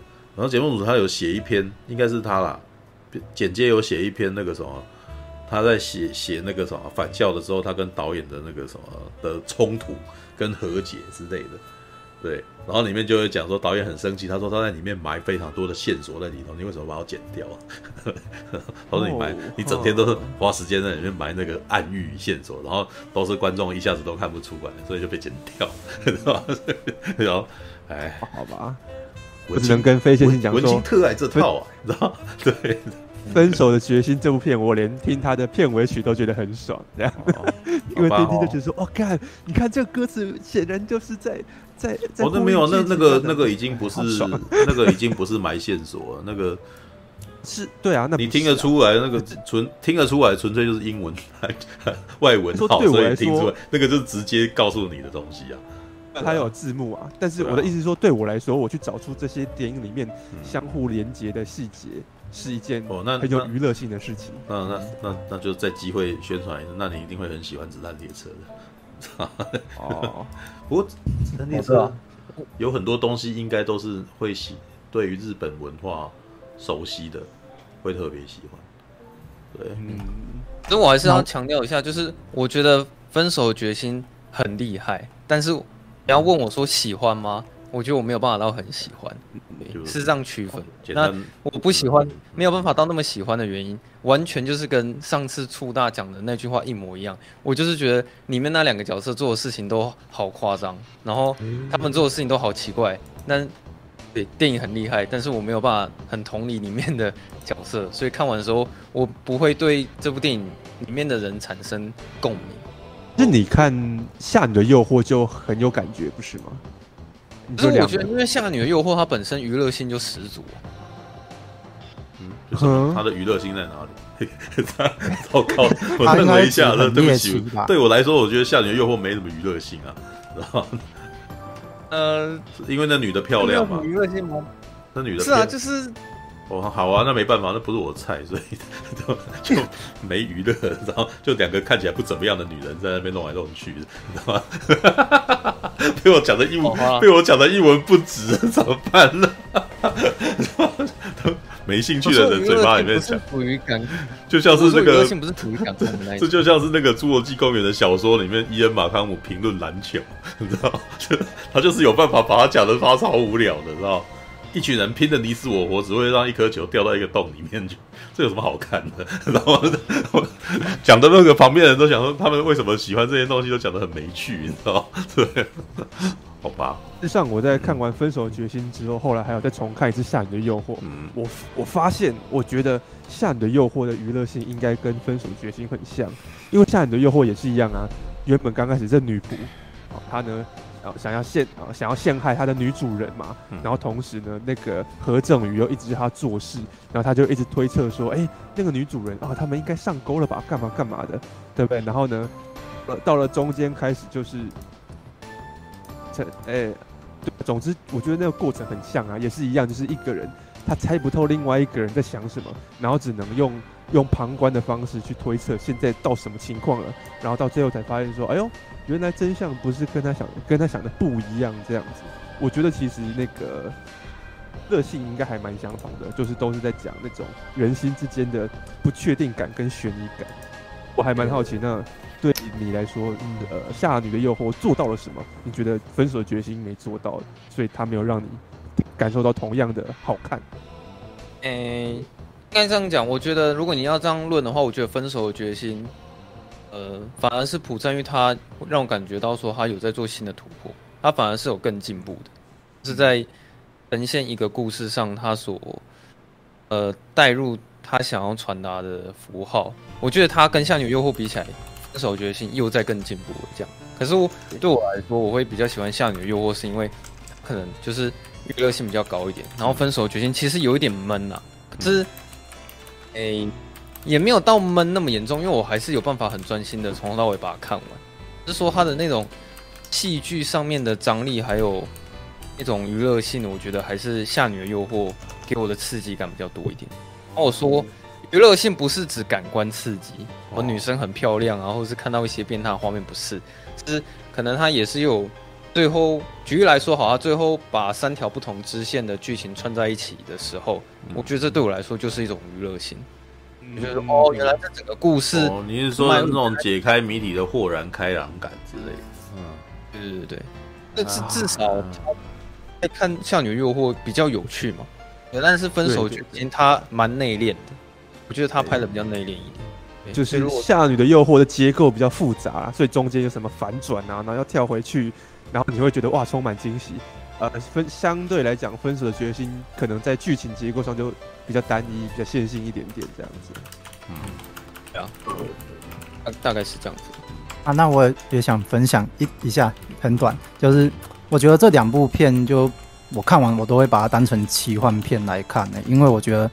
里面的人都做的事情都有点不符合现实的感觉，他们都做的很夸张啊，他们做出来的事情都很夸张啊，所以我才会问说，为什么结局女主角会跑去自杀？就我觉得有点，就除了爱情以外，没有别的事可以做吗？或者你可以用欺骗他的方式来让他继续寻找你，这都是一种方式啊。对，呃我第一次看完的时候，我觉得这部电影它还是一个复仇电影。为什么？因为女主角去自杀之后，男主角肯定一辈子睡不着了。他本身就有失眠的问题，然后女主角她想要成为他未解的悬案，结果最后面他就真的成为了他永远未解的悬案了。那也不用自杀啊，就搞失踪就好了。不行啊，搞失踪的话就不够，不够让观众怎样之类的。但是这跟他个人 有好吧？这就是我就是把它当成奇幻片看就，这就是我说好了，我没有看片，不能够不能够评论，就是说这就是我觉得他的片里面的角色的那个什么莫名其妙的理由。我觉得我跟我如果要跟 Wish 解释的话，他自杀的理由有两个，刚刚非线性讲的是一个，另外一个是因为他想要救男主角。对对对对对对，你这样讲是对的，没错，他他其实是为了男主角好。你我觉得那个精彩。的点就是在于那个内心的扭曲，是你同时爱这个人爱到你想要救他，愿牺牲自己也没关系。可是同时你又爱他爱到你希望他一辈子活在你的影跟梦夜之中。好，我我希望救这个男人的同时，我也希望他永远都被我折磨，所以我才会觉得那个爱是十分扭曲，然后十分强烈的，然后我才从这个很扭曲的情感当中感受到说，OK，这还是同样那个朴赞郁。对我，我是我会感受到这部片好看，就是来自于这边啊，就是他讲的那个事情极端，然后呢够强烈。我感受到了那种很糟糕的，呃，不是很糟糕，很很扭曲的人性的部分。所以你说什么？没有你喜欢？没有，我突然间开始觉得好像我知道为什么不喜欢朴赞郁，因为呃几年前看过一部片，不是朴赞郁的，我记得是真木阳子演的。对，我对那部片有印象，但是我到最后也非常不能认同那角色的行为。这部《杨子在里面是演一个在年轻的时候，大学的时候。被被强奸的一个女孩，被就是被在在一场那个，反正就是一场非常丑恶的状态啊，就是她在学，她在一场学，就是被一群学生给轮奸了之类的。然后可是多年以后呢，男主角事实上是在当时是参与这件事情的其中一人。然后呢，他大长大以后对这件事情一直都有罪恶感。结果他后来遇到了真木阳子，然后发现真木阳子其实一直都没有走出这个痛苦，所以他就是在罪恶的驱使之下。在罪恶的驱使之下，然后就想要照顾他，然后就是想要对他很好，然后所以他就一直不断的对他好。然后真木阳子呢，在那种情况下，慢慢的两个人，然后就开始进行了这种扭曲的关系，就是也被他照顾，两个人感觉起来似乎像是同居的状态，但是男的就绝对不会碰她，反正就是照顾她。然后后来我记得。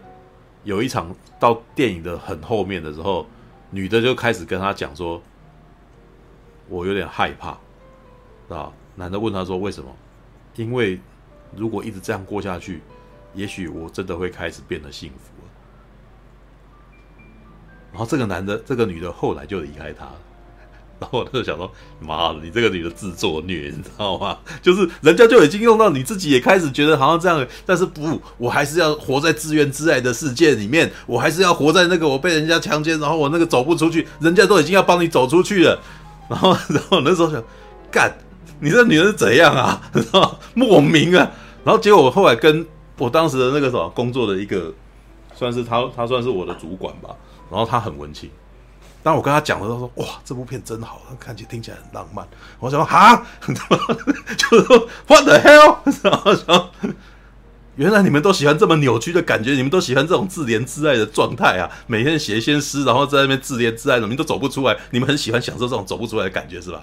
你知道吗？走不出来最好，你知道？我要停留在这种没有走出去的感觉。一旦走出去了，我又怕我自己不是停留在这种浪漫的状态底下，哎我超不能接受的，你知道吗？”